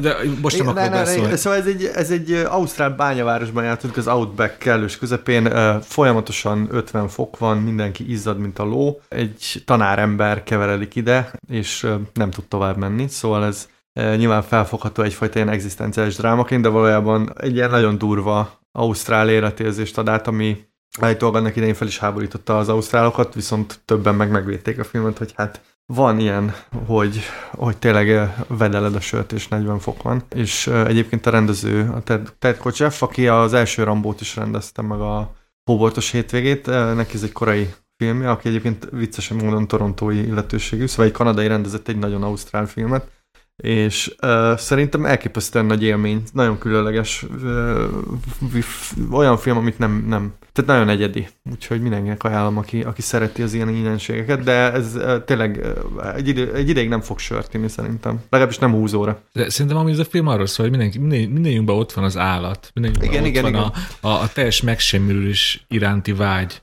És ezt nagyon sokkal könnyebb előhozni, mint ahogy azt mi szeretnénk. Igen, ez, ez, ez egy ilyen önsorsrontás gyakorlatilag, és azért is mondtam, hogy ilyen egzisztencialista, mert ez, ezt a helyet, ahova elkerül, ezt fel lehet fogni egyfajta ilyen személyes pokolként, Igen. mindenki bele tudja taszítani magát elég könnyen. És miért rátérünk az enyémre, csak hogyha most hallgatják ezt a podcastet olyanok, akik úgy érzik, hogy túl sok alkoholt fogyasztanak, csak iszak egy kortyot a sörömből és folytatom. Azok feltétlenül nézzék meg a Waking Fright-ot, mert te így, így, így konkrétan iszonyodtam a sörtől, mire végigértem ennek a nem tudom, majdnem két órának, és én Hát nem hoztad meg hozzá a kedvem. a há- hátam, hátam közepére kívántam összes alkoholos terméket, szóval tényleg a- ezt az anonim alkoholisták klubjába is ajánlom ezt a filmet. A, Hát figyelj, a Sanyi, van beszélgetések egy, után. há, egy olyan szerintem 5 perces jelenet, ami alatt a, a főhős, hát szerintem 10 pohár sört legurít, és ez még csak az eleje. És most, hogy kiveséztük ezt a antialkoholista filmet, én egy re- receptet és egy város szeretnék ajánlani. A városról röviden, most decemberben volt szerencsém egy hosszú hétvégét Wroclawban tölteni, ami egy csodálatos délnyugat Lengyelországban fekvő történelmi város. Ez 1944-ig ugye Németország része volt, és ez És így is kell mondani? Nem, nem tudom, hogy kell mondani, én magyarosan Boroszló. Én, én eddig mindig Wroclawnak mondtam. Hát én mindig, én mindig Wroclawnak mondom, és nagyon helyesen, ugye, mert minden városnak ugye az igazából magyar a múltja, ez Wroclawra is igaz, és a szép magyar neve az Boroszló, csak ugye így elég kevesen ismerik, ezért mondom Wroclawnak, amúgy a német neve az Breslau, és az óváros az tényleg olyan, mint hogyha egy régi porosz városban más mászkánál, és szerintem tökéletes téli program, ugye megszavazták a világ tíz legjobb, legszebb karácsonyi vásárának a bazilika mellettét, Hát én voltam a Wroclawiba, és hát az én szavazatom az ilyen hazáruló módjára inkább a, a megy, és az egész városra, muliba is eljutottunk, nagyon sok kézműves nagyon jó mú- múzeumok vannak, nagyon jók. Ott van például a lengyel feszti körkép, nekik is megvan ugyanaz hatalmas csata jelenet, minden. Imádtam. A recept pedig... Vár- Várjál is a törpék, Jó, igen, igen, mert de... én azt szerettem ott nagyon. Igen, sajnos van ez a törpe dolog Wroclawban, hogy valaki kitalálta, hogy a turistákat hűítik azzal, hogy tele dobálják, tele, tele, tele dobják a várost ilyen kis ö, fémt, meg acél, meg bronz, meg nem tudom, milyen törpékkel. Igen, ezekbe is bele lehet akadni, ott vannak, aki akarja, fotózza őket. Én az izgalmasabb dolgokra mentem rá Wroclaw. Mi a recepted? A receptem pedig, há, doppergés, egy lengyel karácsonyi recept, én amit már többször elkészítettem télire. Lengyelül úgy mondják a receptet, hogy riba po grecku. Akkor ez valami hal. Ez egy hal, méghozzá egy görög hal, ugye riba po grecku. És az benne, az benne a csavar, és ezt a receptíró is leírja, hogy igazából semmi görögös nincs benne, a fűszerek, a hal, minden lengyel. Hát ez olyan, mint a magyar-francia saláta, aminek semmi köze a... És ez cukásos. Szóval tényleg, mi van benne? Répa, hagyma, bors, szóval ezek az alap dolgok, és egy ilyen, azt kell elképzelni, hogy egy ilyen répa ágyon vannak ilyen kisütött halszeletek, és az benne a, a szuper, amit én nagyon szeretek, hogy ezt nagy munka megcsinálni, de utána nagyon sokáig eláll, berakod a hűtőbe, és egy nappal, két nappal később, ahogy összeérnek az ízek, még finomabb. És ezt nekem is most nagy tervem elkészíteni megint, berakni a hűtőbe, aztán 24-én is enni belőle, 25-én, meg 26-án is. Csak kell találnom hozzá a harcsát, mert most voltam a gazagréti halasnál, és már át volt, hízva, át volt húzva, és az összes harcsa elfogyott. Ezt annyira utálom a karácsonyba. Bocsánat, hogy most túlmegyek a két percen, csak te, most te ma a, a boomerség legnagyobb búgyrait járod meg. Jó, bocsánat, csak hogyha elmegyek egy haláloshoz, az az erőfeltételezésem, és szerintem ez Na, jogos, de figyelj, hogy, hogy nem csak kibaszott pontja lesz, hanem ez más típusú. Most az Bocsánat. asztal. De figyelj, a tanulság, ez pénteken kellett volna megfő, megvenned. Milyen És pénteken? Hogy múlt érted? pénteken. Hát és addig kétszer megromlik De a akkor most, hát most mondtad, hogy milyen jó napokig eláll a... Hát De azért annyira azért Jó, csak nem. megcsináltad volna kedden a pókember helyett, és hozhattál volna nekünk mostanra. Ah, az, ja, már értem, ez egész csak erről szól, hogy nem kóstolhatjátok meg a finom főztömet. Az a vicc, hogy sok mindent elrontottam már a konyhában, ezt szerintem egészül el tudom készíteni. Hát, Hát jó, ezt most nem visszük el. De úgy érzem, hogy Sanyit egyikünk ajánlója se győzte meg. Miért nem akarsz enni a, a lengyel-görög halamból? Hát nem eszek semmilyen féle halat, de mindegy. Na, Veg- Vegetáriánus opció nincsen. De de utolsó, utolsó mondat, meg gondolom most mindenki el akarja ezt a receptet készíteni, úgy kell rákeresni, hogy riba po Grecku, és én a kafkadesk.org-on található receptet használom, ami angolul van, szóval hajrá! Köszönjük szépen. És Boldog karácsonyt! ezt akartam mondani én is, hogy ezzel kívánom mindenkinek boldog karácsonyt. Hát valószínűleg a hallgatóságunk egy jelentős része már karácsony, karácsony után fogja meghallgatni ezt a podcastet, de mindegy, ez majd Akkor boldog új éve. akkor boldog új évet. Szóval mire ezt meghallgatjátok, Na, Dénes már elfogyott a riba pogrécku. Igen, és a következő adásban toplistázni fogunk január elején valamikor. Úgyhogy köszönjük szépen a figyelmet, Na sziasztok! jó, erről majd még fogunk vitatkozni, mert én másodást szeretnék, de mindegy, most karácsony Hát szerem. lemecseréljük, Jó, ezt majd akkor Karácsony lemecseréljük. után. Jó, jó. Addig szeretet van. Igen, Béke. szeretet, boldogság, boldog karácsonyt, éljen a kis Jézus. Sziasztok!